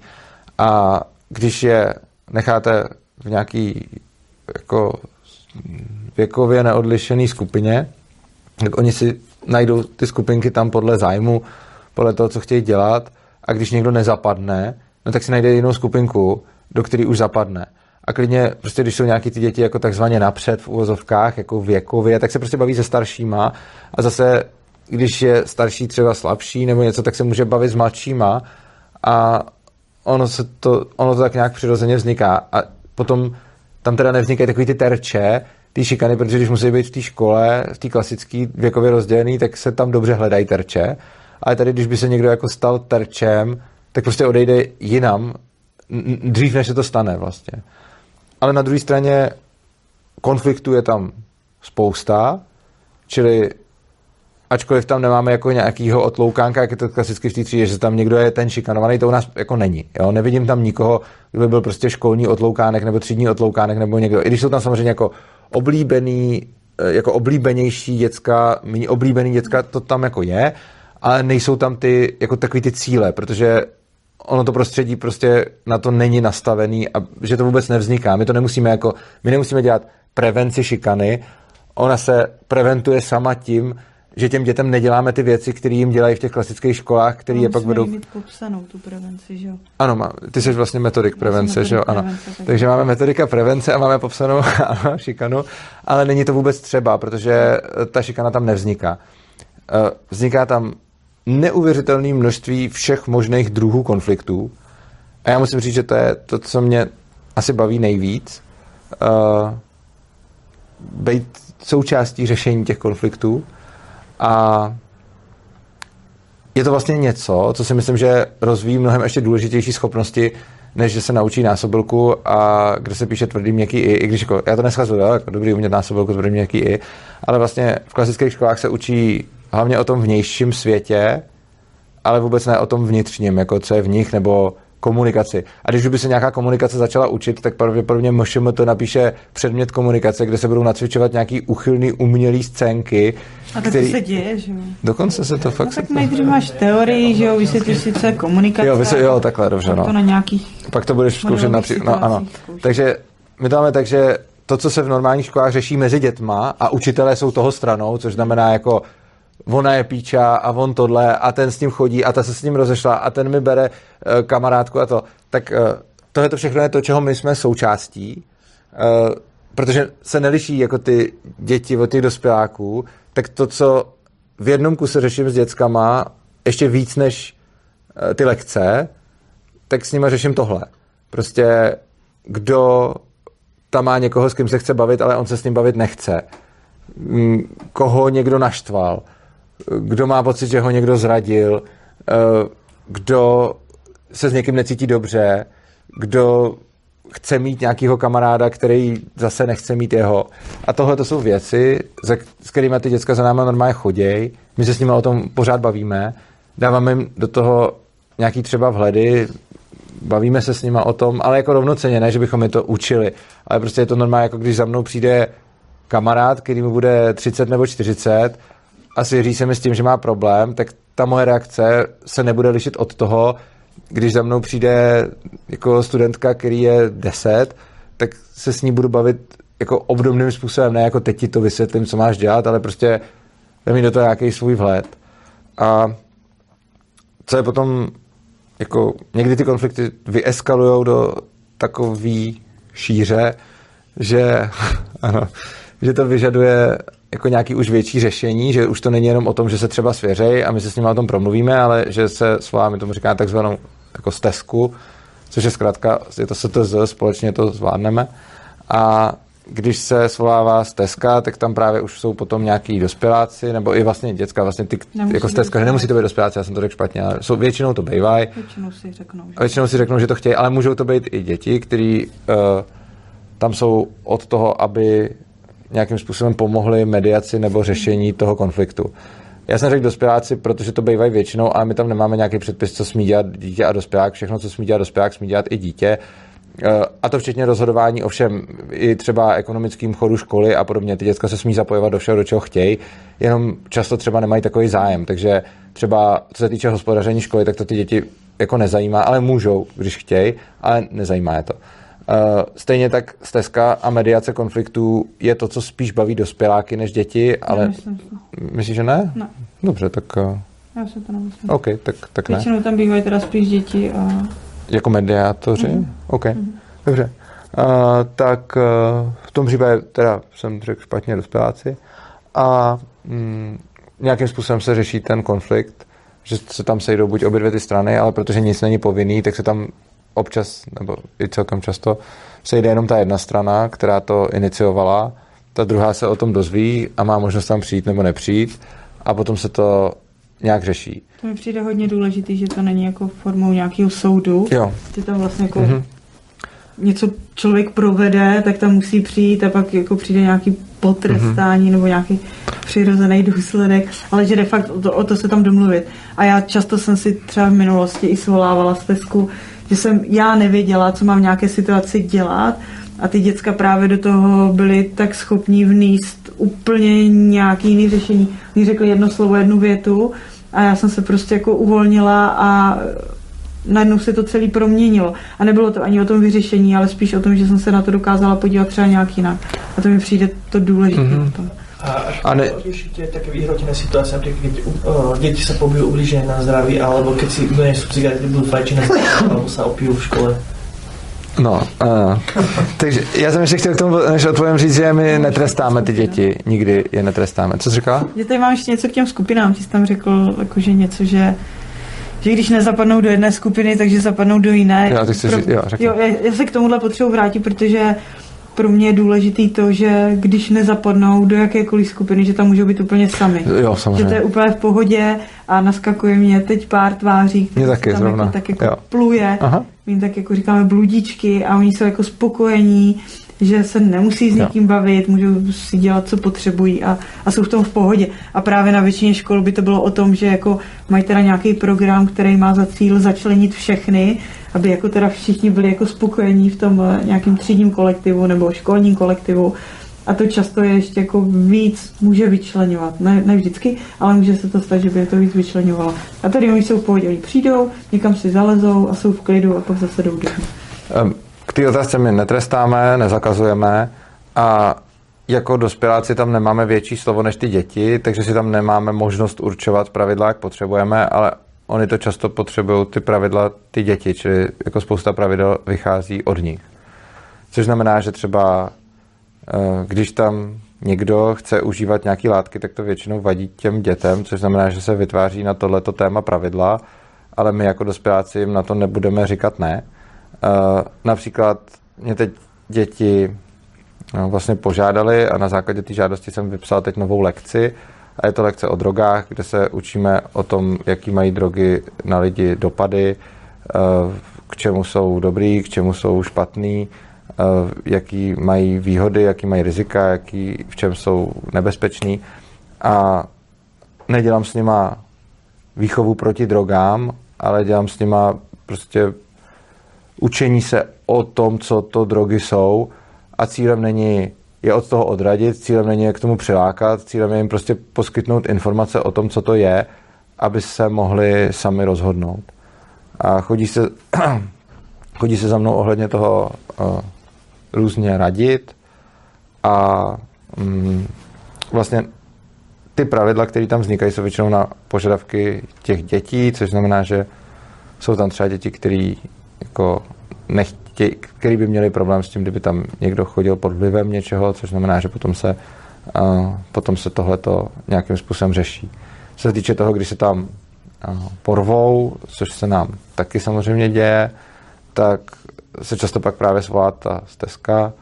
Uh, ve škole platí jedno důležité pravidlo, které je pravidlo přestaň, což znamená, že je to dobrý na to, že když jako to řeknu, tak se musí přestat s tou činností, která se vůči mě děje, aby se rozlišovala legrace od, eh, od toho, když je to fakt už problém, takže když se třeba pošťuch, často je to, že se pošťuchují v legraci, ale pak se to najednou změní, takže je tam důležité to, to pravidlo přestaň. Eh, V drtivé většině případů je respektováno eh, a když není respektováno, tak se to potom většinou řeší jako často tou stezkou a nemusí to být tak, Může se to často řešit prostě tak, že se řeší, z jakého důvodu se to stalo a pracuje se na tom, jak to udělat, aby k té situaci třeba nedošlo znova.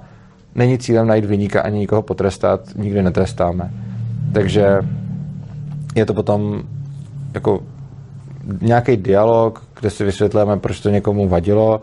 Je to nějaký dialog, kde si vysvětlujeme, v čem třeba to jde dělat jinak a jak to jde dělat jinak a proč a podobně. Přičemž na tohleto jsem často zvyklý s lidmi, kteří mají především zkušenosti s dětmi, který jsou, s kterými mají zacházeno z pozice síly a autority, tak mi řeknou, tohle nefunguje. A přijde mi, že to velice podobný tomu, jako když řeknou, um, když řeknu, děti se učí sami číst a psát a sami se učí ty věci, tak mi řeknou, to, to takhle to nefunguje. Prostě oni jdou hrát k počítači a kašlou na to učení. Uh, ano, když je k tomu učení nutíte, tak pak na něj kašlou a jdou hrát k počítači. Když je k tomu učení nenutíte, tak jim to neznechutíte. Uh, tady je to úplně stejně, pokud s tím dětskem zacházíte z pozice síly a ono ví, že nakonec musí a že se to nakonec prosadíte, tak spousta věcí mu jako takzvaně nejde vysvětlit. Uh, nepřijde mi, že by v prostředí, v kterém jsme my, i když to tak často vypadá, byly věci, které by nešly vysvětlit. Uh, někdy je to hodně náročný a hodně zoufalý. Teď v pátek, když jsme odjížděli ze školy, tak jsme seděli na asi tak dvou nebo tří hodinový cestce, kde jsme se přesně něco takového snažili vysvětlit. A přijde mi, že je hodně důležitý prostě vědět, že nesáhnu k tomu násilí ani k tomu trestu a potom hledám cestu. Spousta lidí mi řekne, kde to nejde po dobrým, musíte jít po zlým. Jenže, co znamená nejde? nejde znamená, že se to budu snažit 5, 10, 15 minut vysvětlovat po dobrým a pak, když se mi to nepovede, tak z toho udělám podle mě naprosto milný závěr, že to nejde a použiju sílu. Tím použitím tím síly si zadělá, ty síly si zadělám na to, že to příště takzvaně nepůjde ještě víc a ještě dřív. A potom už se o to nebudu snažit 15 minut, ale už se o to budu snažit 5 minut a protože budu mít málo času, tak se o to budu snažit minutu a pak už rovnou začnu trestat. Což je příklad klasických škol. Mm, my jsme zrovna něco takového řešili společně teď v pátek. Neměli jsme na to čas, ani jeden, potřebovali jsme dělat jiné věci, oba dva. A místo toho jsme seděli asi tři hodiny ve snaze vysvětlit o tom, že něco někomu fakt zjevně ubližuje a bylo to těžký a během toho času už to spoustakrát vypadalo, že to nejde. Ale to, co jsme oba dva věděli, je, že prostě udělat to silou není cesta a víme, že to silou prostě dělat nebudeme. A že když to řešení nenajdeme, tak tam tak prostě ho radši nenajdeme, než abychom použili tu sílu. Nakonec jsme ho po třech hodinách možná našli, ale pochybuju, že ještě bude trvalý. Myslím, že to bude ještě...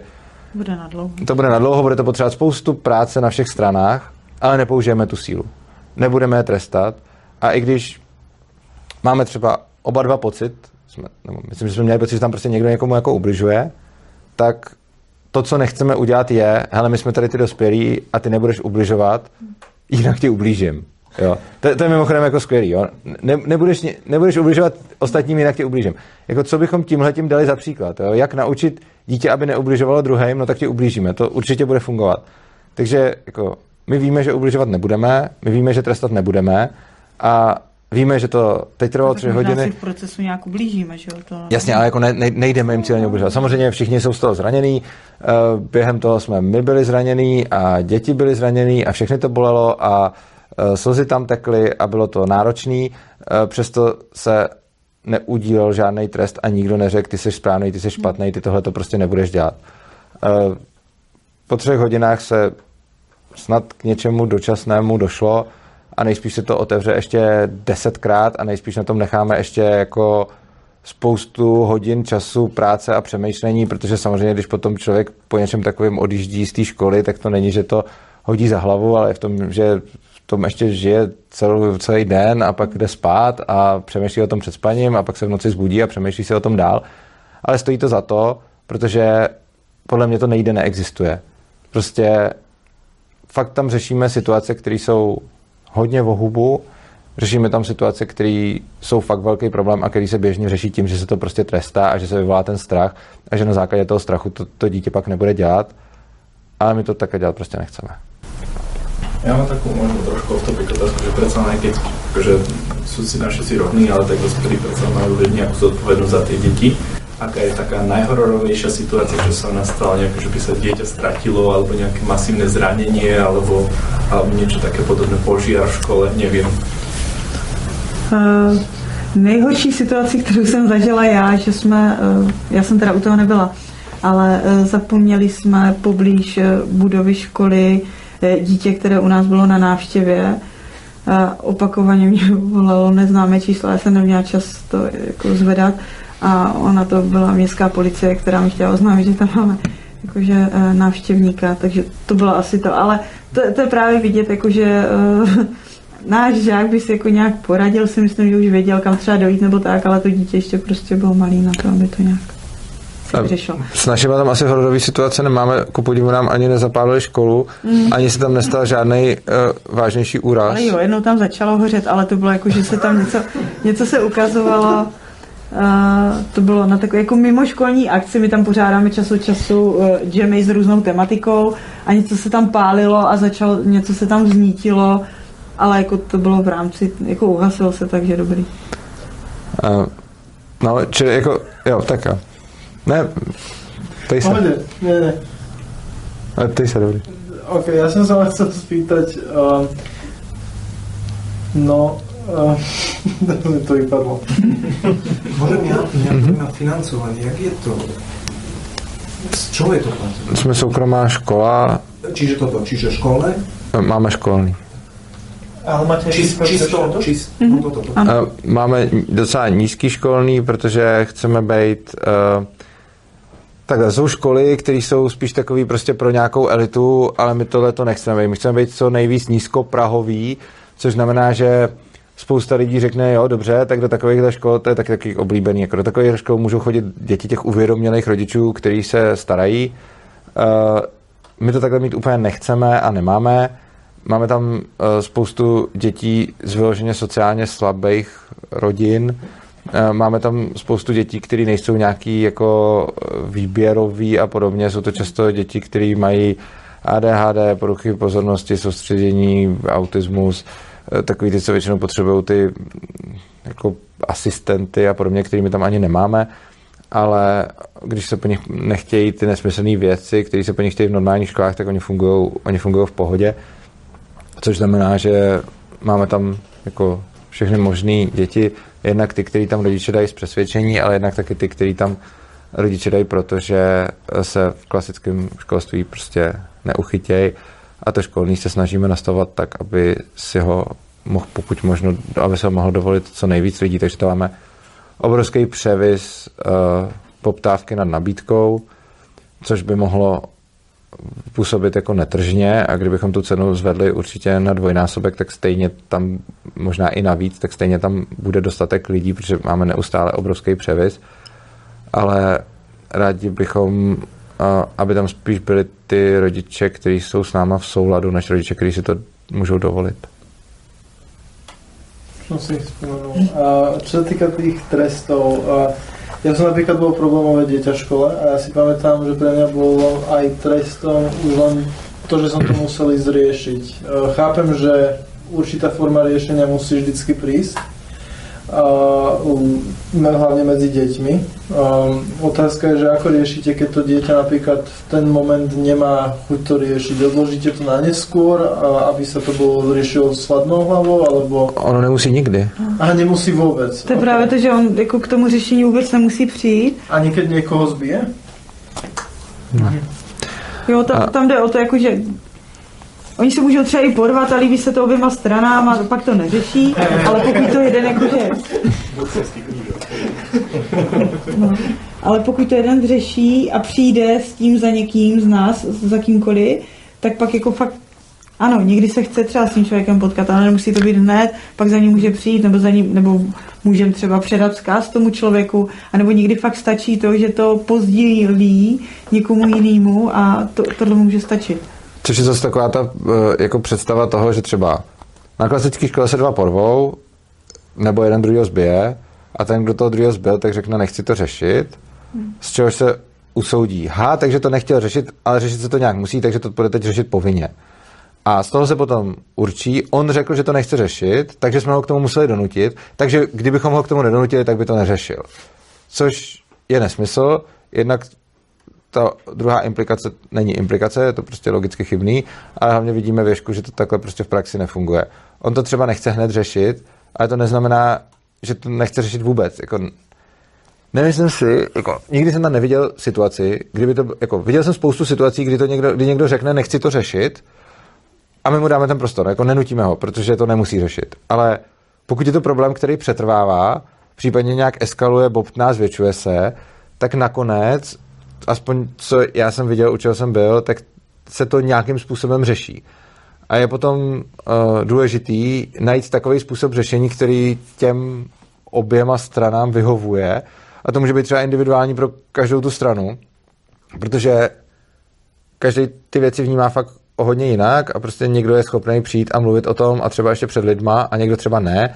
Často se lidi třeba bojí někoho nebo něco říct, takže spousta těch, jako některé ty řešení probíhají jako face to face, některé ty řešení probíhají přes prostředníka, některé ty řešení probíhají tak, že obě dvě strany ví, která je ta druhá, ale spousta těch věcí probíhají tak, že třeba jedna z těch stran je anonymní, hmm. což znamená, že prostě já jsem třeba prostředníkem toho, že někdo má problém, tak jdu za tím člověkem, s kterým má problém, ale od těch lidí, kteří se mi s tím svěřili, protože se bojí, mám eh, jako mě požádají, že je nesmím zmínit. Což znamená, že potom za někým přijdu a řeknu, zejména pokud je takových věcí víc. Jo. To, to, co je typický, je jako, že jak tam nemáme ty otloukánky, tak tam ale máme lidi, kteří jsou prostě třeba hodně extrovertní nebo hlasitý nebo něco, takže se na ně jako ze všech stran potom slítávají jako mám problém s tím, že on něco. A často je to třeba častý, že prostě mi za mnou více lidí přijde, že má problém s tím, že někdo je třeba zprostej, nebo hlasitej, nebo něco takového. A to, co potom je mým úkolem za tím člověkem přijít, nebo protože to úkolem, já to chci dělat, za tím člověkem přijít a teď to s ním nějak rozebrat. A teď třeba některý ty lidi mi dovolili, abych je jmenoval, některý lidi mi nedovolili, abych je jmenoval. A pak je samozřejmě někdy, já úplně chápu tu frustraci, když se někým přijdu a řeknu, hele, několik lidí, kteří si přejí zůstat v anonymitě, mají problém s tím, že ty něco, Což já úplně chápu, prostě kdyby tohle to přesně tak, když za mnou někdo přišel, tak řeknu, chci vidět ty lidi, že jo, což je typická reakce, chci vidět, kdo to byl. Já řeknu, hele, sorry, nemůžu. Potom je důležitý nějakým způsobem opečovat a pořešit tu frustraci toho člověka z toho, že nemůže vidět, kdo to byl a potom to s tím nějak řešit. A často to třeba probíhá jako v iteracích, kdy chodím mezi těma dvěma stranama a teď jako on se na to dívá takhle, oni se na to dívají takhle a velice často potom to spěje k tomu, že se to trošku deeskaluje a potom ty, kteří chtěli zůstat v anonymitě, ne vždy, ale docela často, uh, potom když vidíš, že se to nějak deeskalovalo, když část toho, jako když po část toho řešení zůstali v anonymitě, tak potom jsou ochotní z té anonymity vystoupit. Neříkám, že je to zaručený recept, ale jako mění se to, že prostě napřed nechci, aby se to řeklo a potom se uklidní, trochu vymizí ten strach a pak už to třeba řeknou. Což ale zase, já hlavně nikoho nebudu tlačit k tomu, jako běž se odanonymnit, prostě dělej, jak potřebuješ. Ale třeba mu řeknu, hele, myslím si, že kdyby si v té anonymitě nebyl, tak by to mohlo něčemu pomoct, ale nech, je důležité nechat to na něm. No, mně se líbí to dělej, jak potřebuješ i vlastně u těch dospěláků. Já jsem šťastná, že ve mně mají důvěru a že za mnou třeba chodí a chtějí, abych jako věci jim pomáhala nějak řešit. Ale je to tak, že i ten dospělák může říct, nemám na to kapacitu nebo necítím se na to. Napadá mě, že bys to mohl řešit s někým jiným, nebo že bych se šel za někým poradit. A tohle mi taky přijde důležité, jakože tam může zaznít, že to jakože nerada bych, aby to vypadalo tak, jako že na jednu stranu teda všichni si tam můžeme dělat, co chceme, ale tady jsou ti dospěláci, kteří teda musí něco řešit a musí to tam nějak výst, ať třeba po dobrým, protože já to tak třeba vůbec nevnímám. A pak na druhé straně jsou ti méně zkušení žáci, kteří teda jako chodí no. za náma, za radou starších. A jako tak to Není. Já to tak nevnímám. Ne, já taky ne. A hlavně ono to tak ani není. Oni prostě, oni chodí pro radu, je mi jako jedno, jestli jsme tam jako s cedulkou učit, jako, mm-hmm. jako pomyslnou, to tam nikdo nemá, ale s pomyslnou cedulkou učitel nebo s cedulkou žák, prostě jako oni ty děcka se chodí svěřovat sobě vzájemně i nám, stejně tak jako my se chodíme mhm. svěřovat sobě vzájemně, ale i těm dětskům třeba někdy, jo, že, že jako tam vznikají přátelské vztahy mhm. a jako mám tam třeba člověka ve škole, kterýmu klidně jsem schopný napsat, i když to není dospělák, hele, je mi smutno a je to úplně v pohodě, prostě, protože máme takhle nastavený vztah.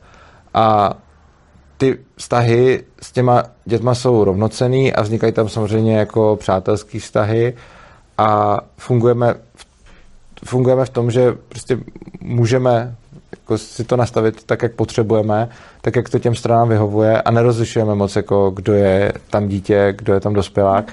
A pro mě je třeba tohleto hodně velká lekce se naučit, a neumím to, se naučit přesně tohle, co jsi říkala, prostě najít nějakou svojí, nějaký svůj limit, kdy, eh, kdy už jako nemůžu. Zatímco, když jsem učil na tom klasickém Gimplu, tak prostě moje práce začínala ten den, co jsem tam byl eh, v 8 ráno a byl jsem tam prostě do a pak jsem z té školy odešel a jako jo, občas mě nějaký student nějak kontaktoval z nějakého důvodu, ale zdaleka to nebylo tohle.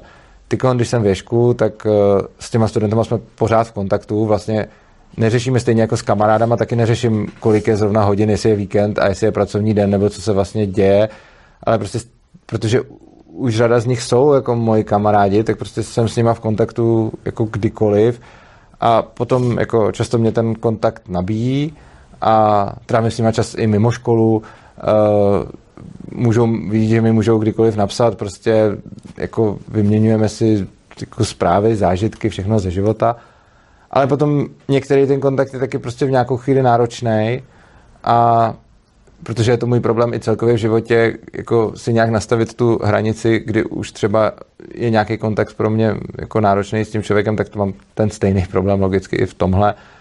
Ale jako vím, že nemusím prostě, ne, nemusím tam být pro ty žáky non-stop, ale velice často chci a někdy je to vlastně, že si to neodhadnu, ale neexistuje žádná taková povinnost a i to ti jednotliví uh, učitelé berou různě, ale i ty jednotliví děti to berou různě a to je vlastně v pořádku a chceme to tak. A každý má úplně jinde nastavenou tu míru, kdy je schopný a ochotný a těžší ho si s těma dětskama třeba vypisovat dlouho do noci a ono a my, my hlavně nechceme mít žádný standard, co má učitel dělat pro dítě. Prostě to, co říkáme, hele, dělejte to, co vás baví, choďte sem, když sem chcete chodit a než abyste přišli do školy spruzený, tak zůstaňte doma. Prostě nepotřebujeme potvrzení od doktora, protože to, že se vám sem nechce, je dostatečný důvod k tomu, aby bylo lepší sem nejít. A prostě buďte s dětskama v kontaktu tak moc, jak potřebujete eh, a dělá to každý úplně jinak a je to takhle jako v pohodě, protože my tam nejsme jako primárně učitelé a žáci, ale jsme tam všichni jako lidi. Aké hlavné rozdíly vnímať mezi dětmi, kteří jsou u vás v škole a mezi dětmi, kteří jsou v štátních školách? Takže povedzme, že ty děti zo štátnych škol sú viacej, majú iné záujmy, alebo že sú uh, viacej, menej motivovaní na súťaž alebo čokoľvek. V podstate, aké hlavné rozdiely tam vnímate?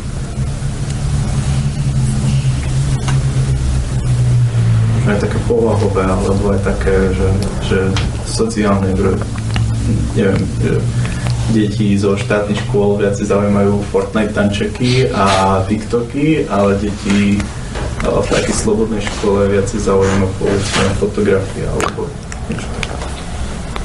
Chceš mluvit, jo? Jako já, já, asi nedokážu říct, jako, co je nějak víc zajímá nebo nezajímá. Já si myslím, jako, že vždycky něco, co je nějak jako víc jiná, jako oni se na to nějak nabalují. Ale přijde mi, že jakože jsou ochotní uh, víc jít do věcí, že uh, se nebojí postupem času říkat si své potřeby. A třeba když se právě něco řeší, tak, uh, tak na nich vidím to, že, že se neohlíží na to, jako co by se mělo, co by se nemělo z hlediska toho, ty jsi ten dospělý, ty jsi to děcko, ale že jako jdou do toho podle toho, co, fakt, fakt co potřebují a co jim dává smysl. Jo, že se nebojí prostě jít i někam mimo školu a tam něco řešit a postavit se třeba za sebe a tady tohle mi asi dává ten největší smysl.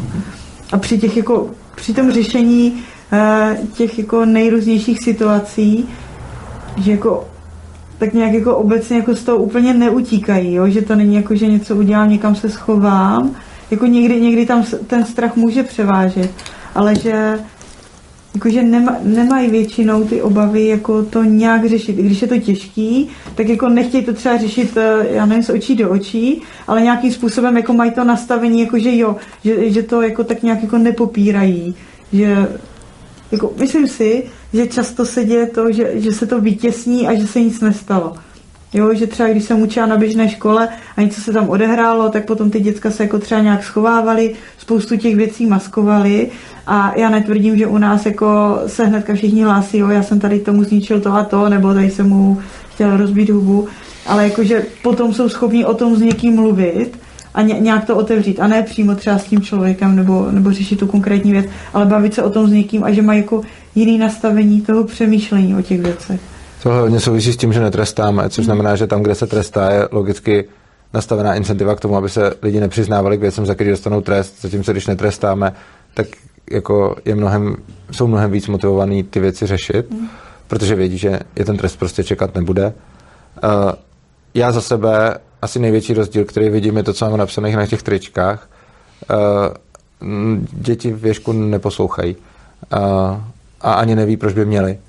Mně se hodně líbilo, když uh, tam byl, um, jsme na něco uvařili a pak jsme to jedli a jedna moje kolegyně ze srandy přišla k malý holčičce, který bylo tak sedm a řekla jí, a teď tady budeš sedět a dokud to nesníš, tak nevstaneš. A ona se začala smát. A protože jí to přišlo úplně absurdní, protože se s něčím takovým nikdy nesetkala.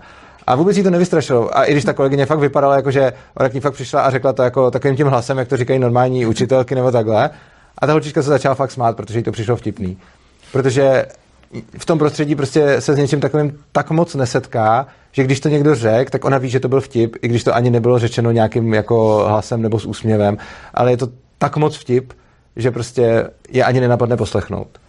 A to, že neposlouchají, je za mě asi ta jako největší výhoda. Potom samozřejmě to, co říká Gabriela v tom smyslu, že řeší ty věci, to je fakt dobrý, že jsou schopní se za sebe postavit, ono to s tím hodně souvisí, že prostě nemá nějakou tu představu, jako takový máš bejt, ale spíš jako řeší, kdo jsou, nebo jaký jsou.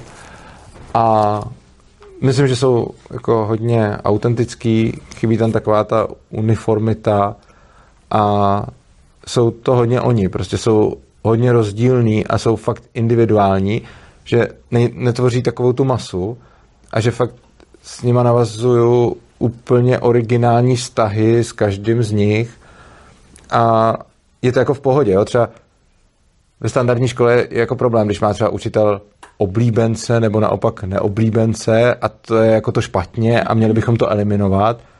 Jenže proč? Jsme jako lidi, tak je jasný, že jsou nějaký lidi sympatičtější a nějaký ne. A věšku, každý jako ví, kdo koho má rád, protože to vidějí, že, jo? že s ním tráví čas, že s ním prostě jsou. A já jako zdaleka nemám a ani nechci mít stejný vztah ke všem svým studentům, protože stejně tak nechci mít stejný vztah jako k lidem. I vy, co tady sedíte v té místnosti, tak mi některý budete sympatičtější, některý mi budete méně sympatický. A je to vlastně v pohodě, protože je to přirozený, tak úplně stejně tak jako mám mezi svýma studentama lidi, s kterými trávím čas mimo školu, který odvezu domů, nebo pro ně přijedu, když jdou do školy. Mám mezi nimi lidi, s kterými prostě si budu psát do noci a mám tam lidi, s kterými se pozdravím a tím to celý skončí. Což neznamená, že jako nemám rád nebo tak, ale prostě, že jsme se k sebe nenašli ten vztah. A myslím, že to, co je dobré, je, že oni to jako vidějí, vnímají, vnímají to u všech a je to pro ně prostě v pohodě, protože to prostředí, v kterém se pohybují, pro ně není jako, teď je to ta škola, kde jsou dané nějaké ty pravidla, a je to prostě kolektiv lidí, ve kterém nějak fungují. A tohle to si myslím, že je jako taky hodně velký rozdíl. A asi možná jako největší rozdíl nedokážu vůbec ani popsat, ale je to o určitý atmosféře nebo o určitým pocitu, který člověk má, když do toho prostředí přijde. Eh, je to nepopsatelný, je to nepředatelný. Já si pamatuju, když jsem přišel do Ješka poprvé, tak hned ty první dny, co jsem tam byl, to mimochodem každý přijímací pohovor je stejný, jako když přijímáme žáka nebo když přijímáme učitele, prostě to musí týden být. A já když jsem tam přišel, já jsem tam ani nebyl týden, já jsem tam byl asi tři dny a pak jste mě už odsouhlasili, ale já jsem se tam cítil fakt skvěle, bylo to prostě boží a já jsem měl hodně vysoký očekávání, i když jsem nechtěl, snažil jsem se nenastavat vysoký, ale stejně jsem je měl a potom to ty očekávání úplně brutálně předčilo. Ani ne tak nějaká konkrétní věc, ale prostě to, jak se v tom prostředí člověk cítí. A dřív jsem mi učil na standardní škole a teď tam pořád chodím přednášet. Už roky chodím přednášet o anarchokapitalismu nebo vzdělávání do klasických škol. A než jsem působil věšku, tak to bylo nějaký taký v pohodě prostě. A od doby, co jsem věšku, tak mám pořád větší a větší problém chodit do těch klasických škol, protože mi to prostě nepříjemný. Já tam chci chodit, chci se bavit s těma dětskama, nepřestanu to dělat, ale je mi fakt nepříjemně v tom prostředí, protože prostě třeba jako uh, přijdu, stalo se mi, že jsem přišel do nějaké školy, ani jsem tam nebyl učitelem, teď jsem viděl nějaký děti, co běželi, teď mě viděli a zpomalili, prošli okolo mě a pak se zase rozběhli. A prostě tohle působí divně, nebo co, co je extrémně nepříjemný, když teda jdu do nějaké ty hodiny a oni si, si zvednou se a pak si sednou. A tohle jsou věci, které jako tím, jak jsem zvyklý být věšku, jsou mi pořád nepříjemnější a prostě celý to prostředí je, že najednou já na ně jako nevidím, já na ně nedosáhnu, oni najednou nejsou lidi, já pro ně taky nejsem člověk, jsem v nějaký funkci, mám nějakou masku a oni se přede mnou chovají nějak, protože mají taky nějaký masky a to, ten dialog vůbec není jako člověk člověk, ale je to dialog jako učitel žák, což věšku není. Takže tam, když tam mám lekci, tak se prostě bavíme jako lidi o čemkoliv. Můžeme tam řešit svoje problémy a je to v pohodě a děje se to furt a je to žádoucí. Já možno takú malú otázku, že v podstate, keďže tieto deti v slobodnej škole sú o, ako keby vyučované, alebo teda majú, majú iný zvyk fungovať, sú, sú ako keby iné, hej, dá sa povedať, oproti uh, deťom v štátnych školách. Či oni udržiavajú nejaký kontakt s deťmi zo štátnych škôl, alebo že či teda chodia nejaké neviem, spoločné súťaže, alebo že či majú kamarátov z iných škôl, alebo vyslovene sa zatvoria do bubliny, že toto sú ľudia, s ktorými si rozumiem, pretože chodia do tej školy a premýšľajú rovnako. A oni právě jako často se setkávají s lidma z jiných škol a je to tak, že eh, to jsou třeba ty první okamžiky, kdy, kdy začnou třeba oni nebo jejich rodiče pochybovat, jestli je všechno v pořádku, když třeba jako se někdo na hřišti eh, začne posmívat, jakože no, my děláme tohle a vy neděláte to. A často je to o tom, že třeba většina těch dětí je zvyklých se bavit o škole, že jo? protože jako když někam přijde dítě, tak většinou se ho zeptají, tak co ve škole, co bylo k obědu a už máš holka, už máš že jo? A jako to, to jsou takové ty základní otázky a mám pocit, že potom ty děti se baví o tomhle taky. A když se někde potkají, tak eh, ty naš, naše děcka říkají, jako, že vlastně tam nemusí nic dělat, že si můžou dělat, co chtějí a vlastně je tam taková pohodička. A potom vlastně se často děje to, že, že, že ti jejich kamarádi jim odpovídají, no jo, ale ty neumíš tu násobilku a my jsme se učili vyjmenovaný slova a ty to neumíš. A oni jako často jim v tom není dobře. Jo, že na jednu stranu jsou tam šťastní, jsou tam spokojení, ale jako učí se čelit i tady tomuhle, takže rozhodně nejsou žádné bublině a jako učí se jako to není ani o tom, učí se fungovat ve světě, ale spíš jako taky si sami ověřují, jestli, jestli jsou fakt jako tak moc v tom souladu a jestli jsou s tím v pohodě a pak se o tom třeba se mnou i baví a baví se o tom s rodičema a potom třeba ty rodiče přijdou jako takový body zlomu bývají rodinný oslavy, kdy se setkají ti bratranci, sestřenice a teď jako ti rodiče tam třeba občas začnou pochybovat, jo, pak přijdou. Ani často nemusí chodit ty rodiče, ale začne tam postávat dítě s nějakým papírkem, s notýskem, u takové, my tam máme takovou stěnu, eh, kde máme rezervace místností, takže oni vědí, kde třeba já budu na češtinu, kde bude kolegyně na matiku a tak. A jako tam tak postávají a pak třeba přijdou za mnou a teda, jakože by chtěli chodit na ty lekce té češtiny teda. Jo, a jako kdy to mám a chtějí si to napsat do té, do té nějaké mřížky, aby, aby teda jako se něco dělo, aby eh, třeba to doma potom nějak eh, mohli říct, že teda se jenom neflákají. A to je pro mě potom takový vždycky varovný signál a začínám se ptát. A rozhodně to není o tom, že bychom teda zaplnili tu mřížku rozvrhovou, ale že se jich ptám, jako, co to je ta čeština, jo? Jako, že když chce někdo chodit na češtinu, tak eh, co to je, jako, já, já chci, aby, aby byl schopný popsat, co se chce konkrétně učit? A v okamžiku, kdy není schopný položit nějaký základní dotaz, tak eh, vím, odkud vytrvané a pak je na čase jako začít to řešit s rodičema, ale ptám se nejdřív, jako s tím dítětem k tomu dojdeme, že teda jako se třeba něco děje, že třeba rodiče znervozní, babička se k ním třeba začala chodit častěji na návštěvy a vnáší tam nějaké nejistoty a pak se to začne otvírat na víc frontách. Ale samozřejmě je pro nás v pohodě, když dítě třeba chce umět to, co umějí kamarádi, třeba i z důvodu, že se mu posmívají nebo něco. A tak jako samozřejmě, když si to dítě přijde samo a je to jeho motivace, eh, tak ho učíme i za tím účelem, aby uměl to, co kamarádi. A je to naprosto legitimní požadavek a je to pro nás v pohodě jakože ať to dítě přichází za náma s jakýmkoliv uh, jako vlastní motivací, že chce něco dělat, tak to je pro nás v pohodě. A to, co se snažíme filtrovat, je, když je to dítě k tomu nuceno, jakože rodič řekne měl bys, a to dítě ani nechce, ale protože se třeba bojí nebo, nebo něco, tak, tak jde, tak to se snažíme filtrovat. Ale když to dítě přijde jako, hele, posmívají se mi, že něco neumím, chci to umět, tak to je úplně v pohodě. Prostě jako, samozřejmě Ani stojí za to. ten posměch, ale, nemusí, jo, ale jako stojí za, to, stojí za to prostě probrat uh, tu situaci. Samozřejmě asi jako první řešíme tu situaci, co se děje a prostě tak, ale pak samozřejmě uh, je pro nás úplně v pohodě, když někdo přijde s požadavkem prostě chci umět to, co umějí kamarádi, tak, uh, tak je to učíme, když chtějí, ale jenom tak dlouho, jak chtějí a je v pohodě, když toho kdykoliv nechají. Oni toho většinou nechají. Ano, to je, no, je pravda. No. Když je to takhle, tak většinou hmm. nemá dlouhý trvání. A, ale to je pro nás taky důležitý, ať si zkoušejí, co potřebují a ať, ať si v tom jsou a ať toho nechají, kdy potřebují. Uh, my je nechceme u ničeho držet díl, než chtějí a to, co je pro nás důležitější, než aby takzvaně jako dotahovali věci, je pro nás naopak uh, důležitý naučit je, ať nedělají to, co dělat nechtějí, ať to ukončí, když je to nebaví.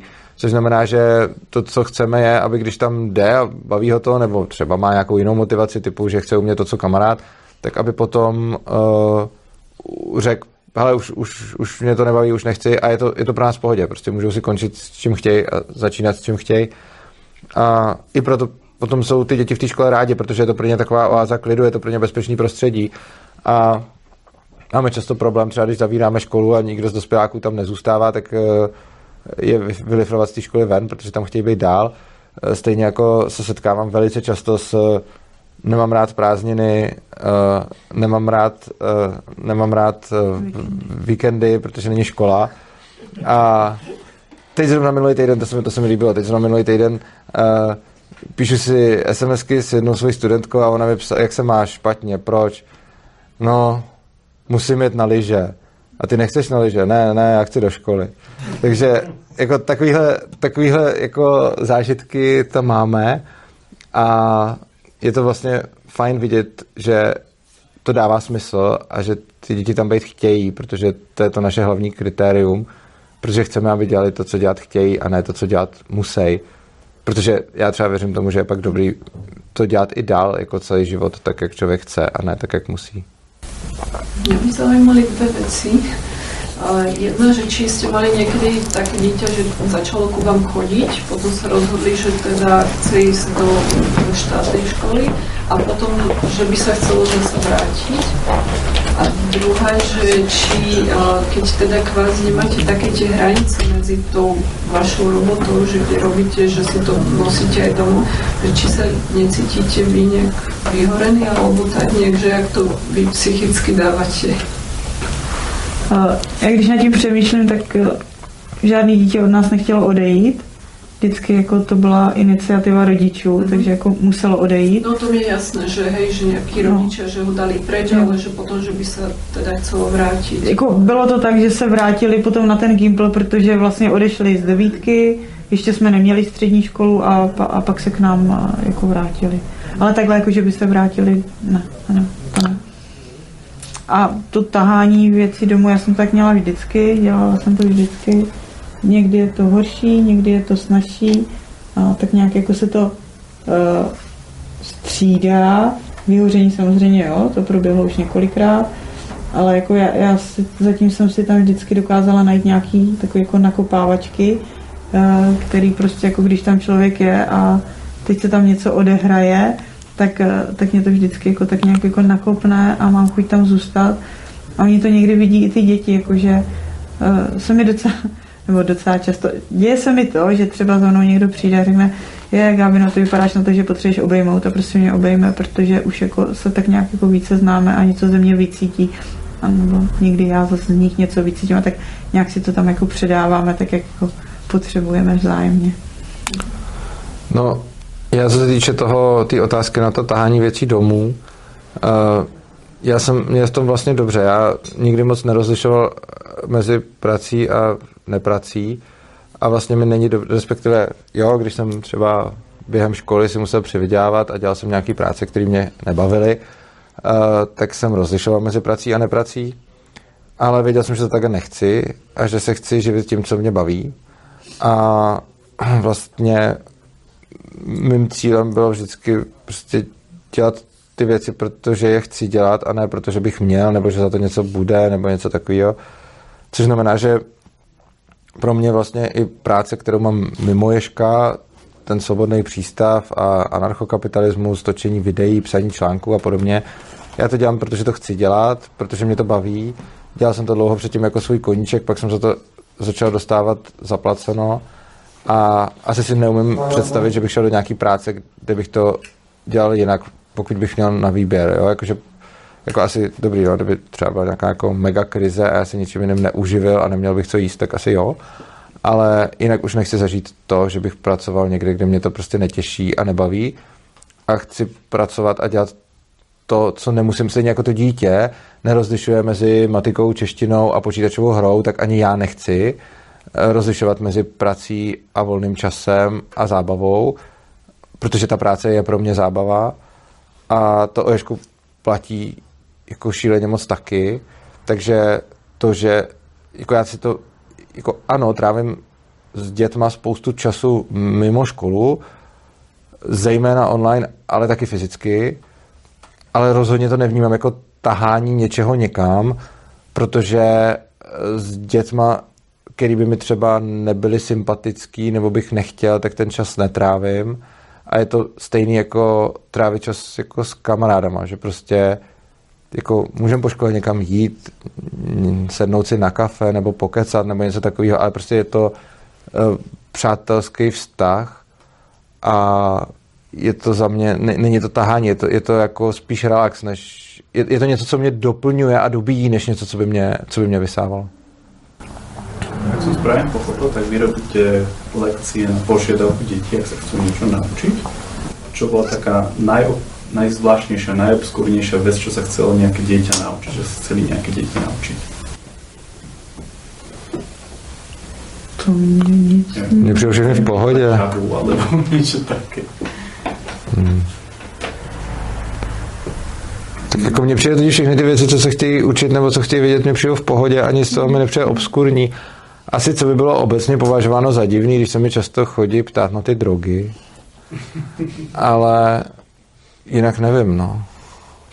Nemusí stále vysvetľovať, že už si všetko predal.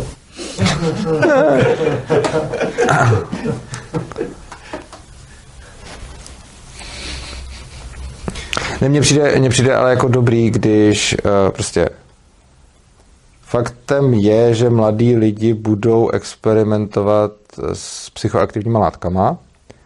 Tomu člověk nezamezí. Eh, Buď tam může stát jako ten dráb, který jim řekne, budete to brát a chcípnete a prostě bojíte se toho a oni si to vezmou. A nebo můžete tam být jako někdo, kdo tam pro ty děti je a oni vědí, že se mu můžou svěřit a vědí, že se mu můžou svěřit s tím, co chtějí udělat, co potřebujou a že za to nebudou trestaný a že s tím nebude žádný problém. Takže potom těm dětem můžete rozumně předat nějaký zásady bezpečného užívání nebo něco, co s tím určitě nedělat, nebo co určitě nebrat, kde to určitě nekupovat a tak dále. Kdy samozřejmě jako je to o tom, že nás se na nějaký právě, nás na, na nějaký jako jedný z besed ptali, a co, jakože když těm dětem všechno povolujete, tak co když vám řeknou, že chtějí heroin, to jim to nezakážete. Ale podle mě takhle ta otázka vůbec nestojí. Pokud to dítě bude chtít zkusit heroin, já mu to nejsem schopen zakázat, protože dříve či později zkusí heroin. To, co můžu dělat, je vytvořit mu prostor, ve kterém se, se mnou o tom bude chtít poradit, protože bude vědět, že já nejsem ta autorita, která mu to nakonec zakáže nebo nezakáže, ale že bude mít samo možnost si rozhodnout.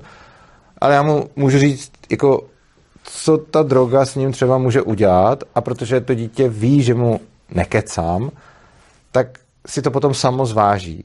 Ale já nejsem ten, kdo nakonec rozhoduje a kdo mu má nebo nemá co zakazovat.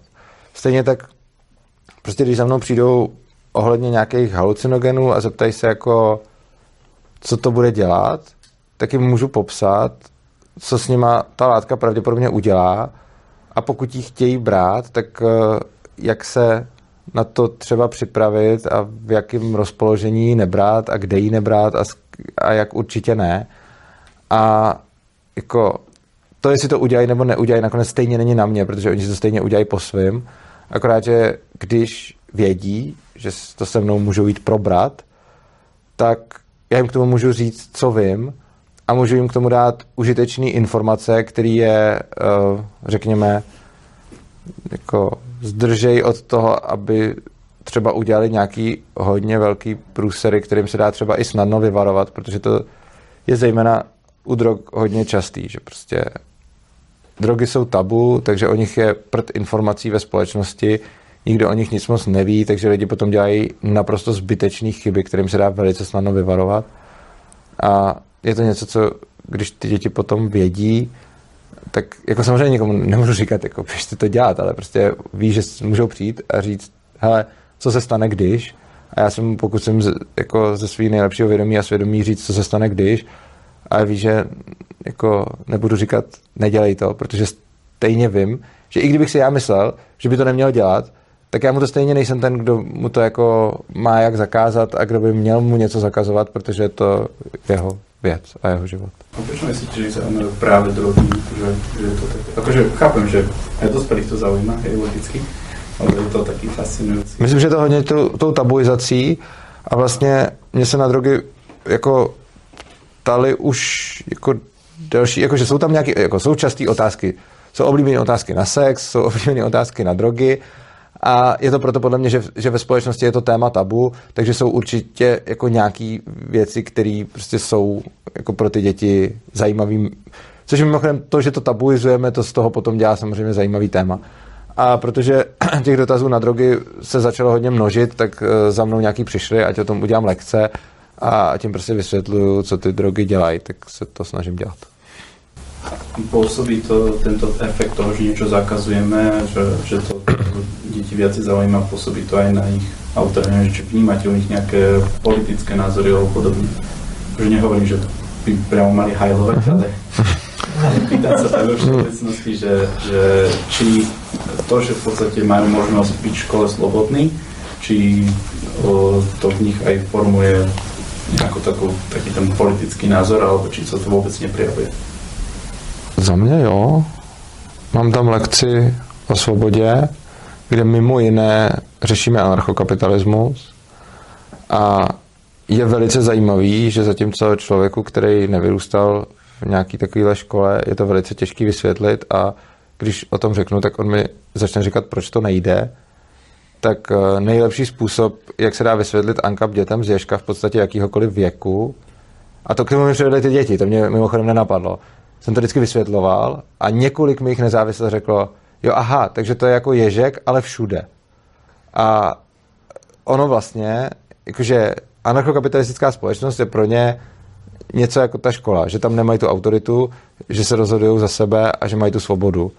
A vlastně, když jim ty myšlenky přibližuju, tak jsou pro ně výrazně lépe pochopitelný a stravitelný, protože tam nemají takový to ne, to nemůže fungovat, protože žijou v něčem, co sice v malém, ale funguje bez těch autorit a decentralizovaně.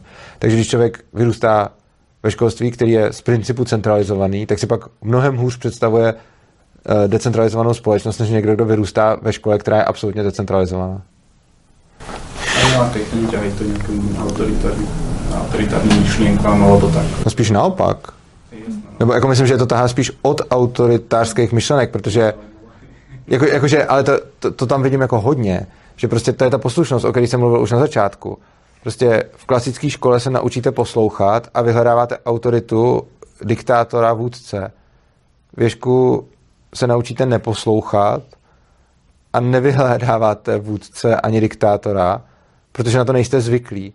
Lidi často dělají to, na co jsou zvyklí, na co si zvykli v mládí a lidský mozek je nastavený tak, že pokud nad tím nepřemýšlíte, tak eh, nevyhledáváte to, v čem jste šťastný, ale to, na co jste zvyklí, protože se vám to připadá bezpečný.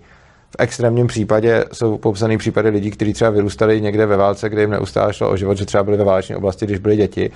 A ty lidi často, když se sebou nepracují, vyhledávají nebezpečí, protože jim to nebezpečí vlastně připadá bezpečný. Eh, v klasické škole máte ty autority, takže vám připadají normální, takže je vyhledáváte ve škole nemáte, takže vás pak ani nenapadne je vyhledávat, protože když k vám přijde učitelka a řekne, budeš tady sedět, dokud to nesníš, tak se rozesmějete, protože vám to přijde jako dobrý vtip, uh, což by možná byla prvotní reakce i toho dítěte v té normální škole, dokud by tam pak nemuselo několikrát sedět, dokud to nesní, pak už mu to vtipný přestane připadat a pak daleko spíš začne potřebovat vůdce, než někdo, komu tohle bude celý život připadat směšný.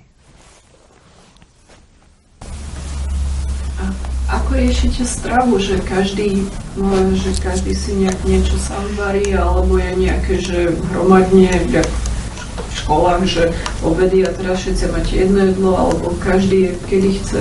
No. Hmm. Dovážíme obědy z jiné školní jídelny, takže můžou si vybírat ze dvou druhů jídel, plus nahoře máme vlastní kuchyňku, takže kdokoliv si cokoliv donese, může si tam ohřát, uvařit takže buď, buď chodí na to, co se dováží, anebo si tam vaří svoje jídlo. Anebo my si často jdou, že si jdou někam koupit, já nevím, pizzu, meka, něco prostě. Já mám technickou otázku, že kolko máte ještě času vy? Tak já nevím, záží, jak máte zájem, můžeme třeba, já nevím, končit pomalu mm-hmm. už, ale uh, jako, jak to máte, jako, máte, jaký máte důležitý dotazy, třeba se můžu zeptat. Má tady někdo dotaz, který ještě fakt potřebuje zodpovědět? Tak můžeme dát třeba nějaký poslední dva a pak to ukončit. Hmm. Tak dáme dva dotazy a ukončíme to. Vydá, ne, no nikdo. Ano. Ja sa spýtam, nech to nie je trápne. A Dík.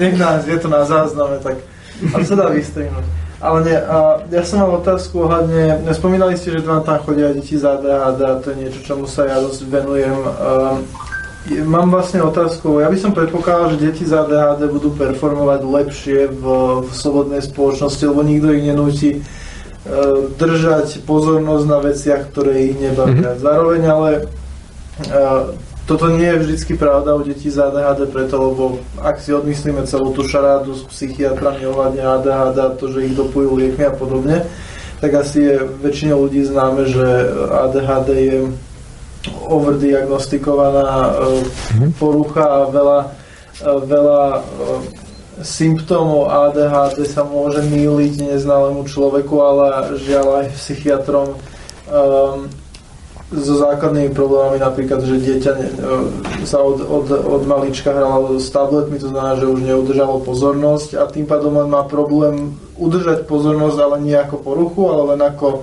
proste vec, ktorú, ktorú viete ľahko nahradiť. A aký je váš... e, Pre, predpokladal by som, že tieto deti u vás budú performovať lepšie, lebo nie sú do toho nutené, zároveň ale by som sa spýtal, ako je to s ich pozornosťou, či sa zlepšuje alebo nie. Lebo asi nevieme úplne odseparovať tie deti, ktoré majú diagnostikované ADHD správne a tie, ktoré nie, takže sa spýtam na všeobecne deti s ADHD, o ktorých viete. Tak ta pozornost kolísá, kolísá tam úplně každému, je ta pozornost kolísá úplně stejně jako je. Ale tím, jako oni si to můžou sami nastavovat tak, jak potřebují a to mi přijde, že, že je hodně důležitý.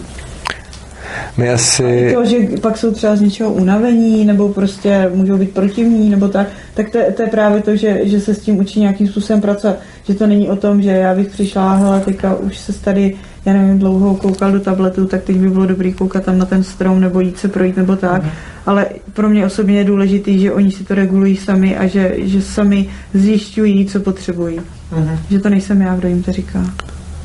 My asi nemáme potřebu jako to hodnotit a sledovat, jak se v čem zlepšují, protože to jde tak nějak trochu proti uh, principu, uh, což znamená, že my chceme, aby si to dělali po svém a není naše věc uh, měřit, jak se v čem zlepšují, protože pok- pokud by oni nás o to nepožádali, že by po nás chtěli, abychom něco měřili, a dokud to nepožádají, tak uh, jako naším cílem vlastně není udělat, aby jeho ADHD bylo zvladatelnější, pokud on to nechce. My vlastně eh, jako tam jsme, ale ten základní princip je, že oni si stanovují sami svoje cíle, ať už jsou to cíle jakýkoliv, a my jim pomáháme, pokud s tím mají zájem, ale rozhodně nikomu nestanovujeme cíle a nemyslíme si, že jak tady padla ta otázka, že třeba u nás by lidi spíš fotili, než být na TikToku. My si nemyslíme, že fotit je lepší, než být na TikToku. Prostě je to všechno rovnocený a necháváme je, ať si dělají, co chtějí a nehodnotíme, jestli nějaká činnost, kterou to dítě dělá, je jako hodnotnější než nějaká jiná. Ani nehodnotíme to, jestli jak dlouho zaměřená pozornost na jednu věc je jako správná. Nemáme to tak, jako, že čím díl zaměříš pozornost tím směrem, tím je to lepší a čím méně. Prostě když to dítě s tím subjektivně to bude vyhodnocovat jako problém, tak uh, s tím začne něco dělat a my jsme tam proto, abychom mu pomohli. Ale jako pamatuju si takovou vtipnou story, já tam jednu lekci, kde s nima hraju Ještí doupě, což je modifikovaná verze dračího doupěte, možná tu hru znáte.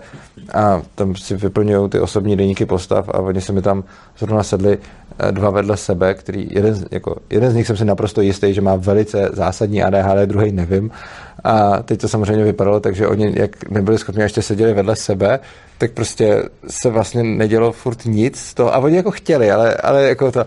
A když prostě tam všichni už to nějak měli a tady ty dva ještě v podstatě nezačali, eh, tak jsem, eh, a, a, jo, a pak se stalo, že nějak spadli na zem, tak se říká, hele, co, co vy tam? A spod stolu se ozval, my tady máme asi moc ADHD na to, a jak jsme vedle sebe, abychom s tím dokázali něco dělat. A bylo dobrý, že mi tak na, na mě rovnou řekli tu diagnózu, popsali tu situaci a dál pokračovali v tom, co se tam dělo.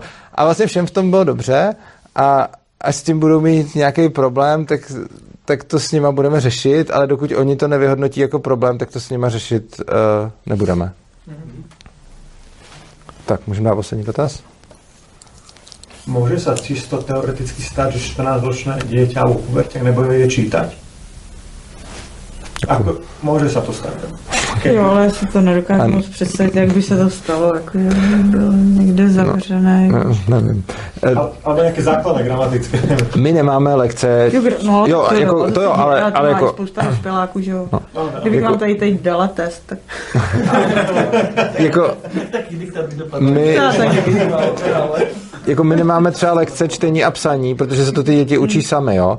Uh, stejně jako se naučí chodit a mluvit, tak se naučí lidi číst a psát. A jako jenom proto, že se to ve škole dělá a píšou tam to A, A, A, pak B, B, B. A vlastně, upřímně, kdybych se jako řekl, jakou nejvíc opruzní a dementní metodou někoho naučím psát, tak je to psát a, a, a jako těžko si představit méně zábavnou a méně funkční metodu než tohle. Jako, a, a přesně to se v těch školách dělá. A to, co se dělá u nás, je, že tam na to vůbec ani není žádná lekce, že tam na to není kurz, že prostě na to tam nemáme učitele, který by to učil. Oni se to naučí sami, no, jako i od nás, i od sebe vzájemně. Občas se prostě děje, že děcka přijdou a zeptají se, jak se něco píše. Občas děcka přijdou a zeptají se, že potřebují něco přečíst nebo cokoliv, ale když jim to necpu, tak oni pak přijdou znova a nepotřebuji na to být češtinář, protože říct jim, jak se píše ahoj, dokážu. A tak když přijdou, tak jim to ukážu a necpu jim nic dalšího. Nebudu jim jako říkat, když se zeptají na ahoj, takže bych jim ještě řekl, jak se píše čau, protože to už by přesně bylo to, že je od toho začnou odrazovat. Já jim napíšu ahoj, jak potřebují. A pak samozřejmě eh, se učej třeba tím, že se spolu píšem. Eh, je, je, jako je vidět, že prostě ty starší děcka samozřejmě už nějak jako píšou gramaticky v- jako v pohodě, ale potom jako když si člověk eh, píše s těma mladšíma, tak je vidět, že, uh, že tam prostě lítají ty tvrdý, měkký i celkem, celkem to náhodně. lítá i kolegům. Jako, no. Jo, tak já neříkám. A já to vůbec neříkám jako, že blbý, já to říkám jako, že jenom to, jenom to zmiňuju. A potom ale je přesně to, že když si chtějí psát, tak se to tím učej. A je to na tom i vidět, jo? že prostě když je to baví, tak prostě píšou víc a potom se nám tam stává, že se naučí třeba na tom mobilu nebo počítači psát dřív než tuškou, což taky není vůbec špatně.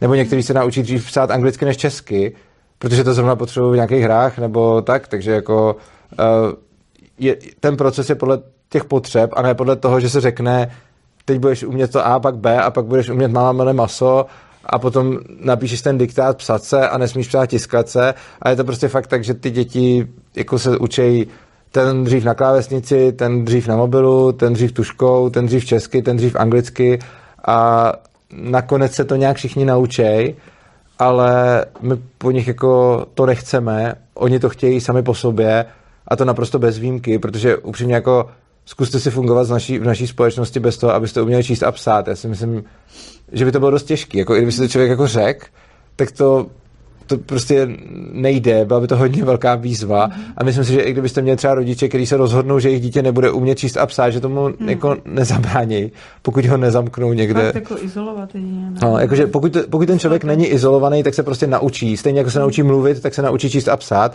protože to v podstatě jinak nejde. My to na těch dětskách fakt vidíme. Jakože, Takže teoreticky asi by někdo ve 14 mohl neumět, ale neviděli jsme to tam a nikdo to po nikom nikdy nechtěl, ale prostě v podstatě to jako možný podle mě není asi, nebo jako asi, kdyby někdo měl IQ 20, to, to snad, Jo, tak, asi ne, ale jakože ne, ne, nesetkali jsme se s tím nikdy.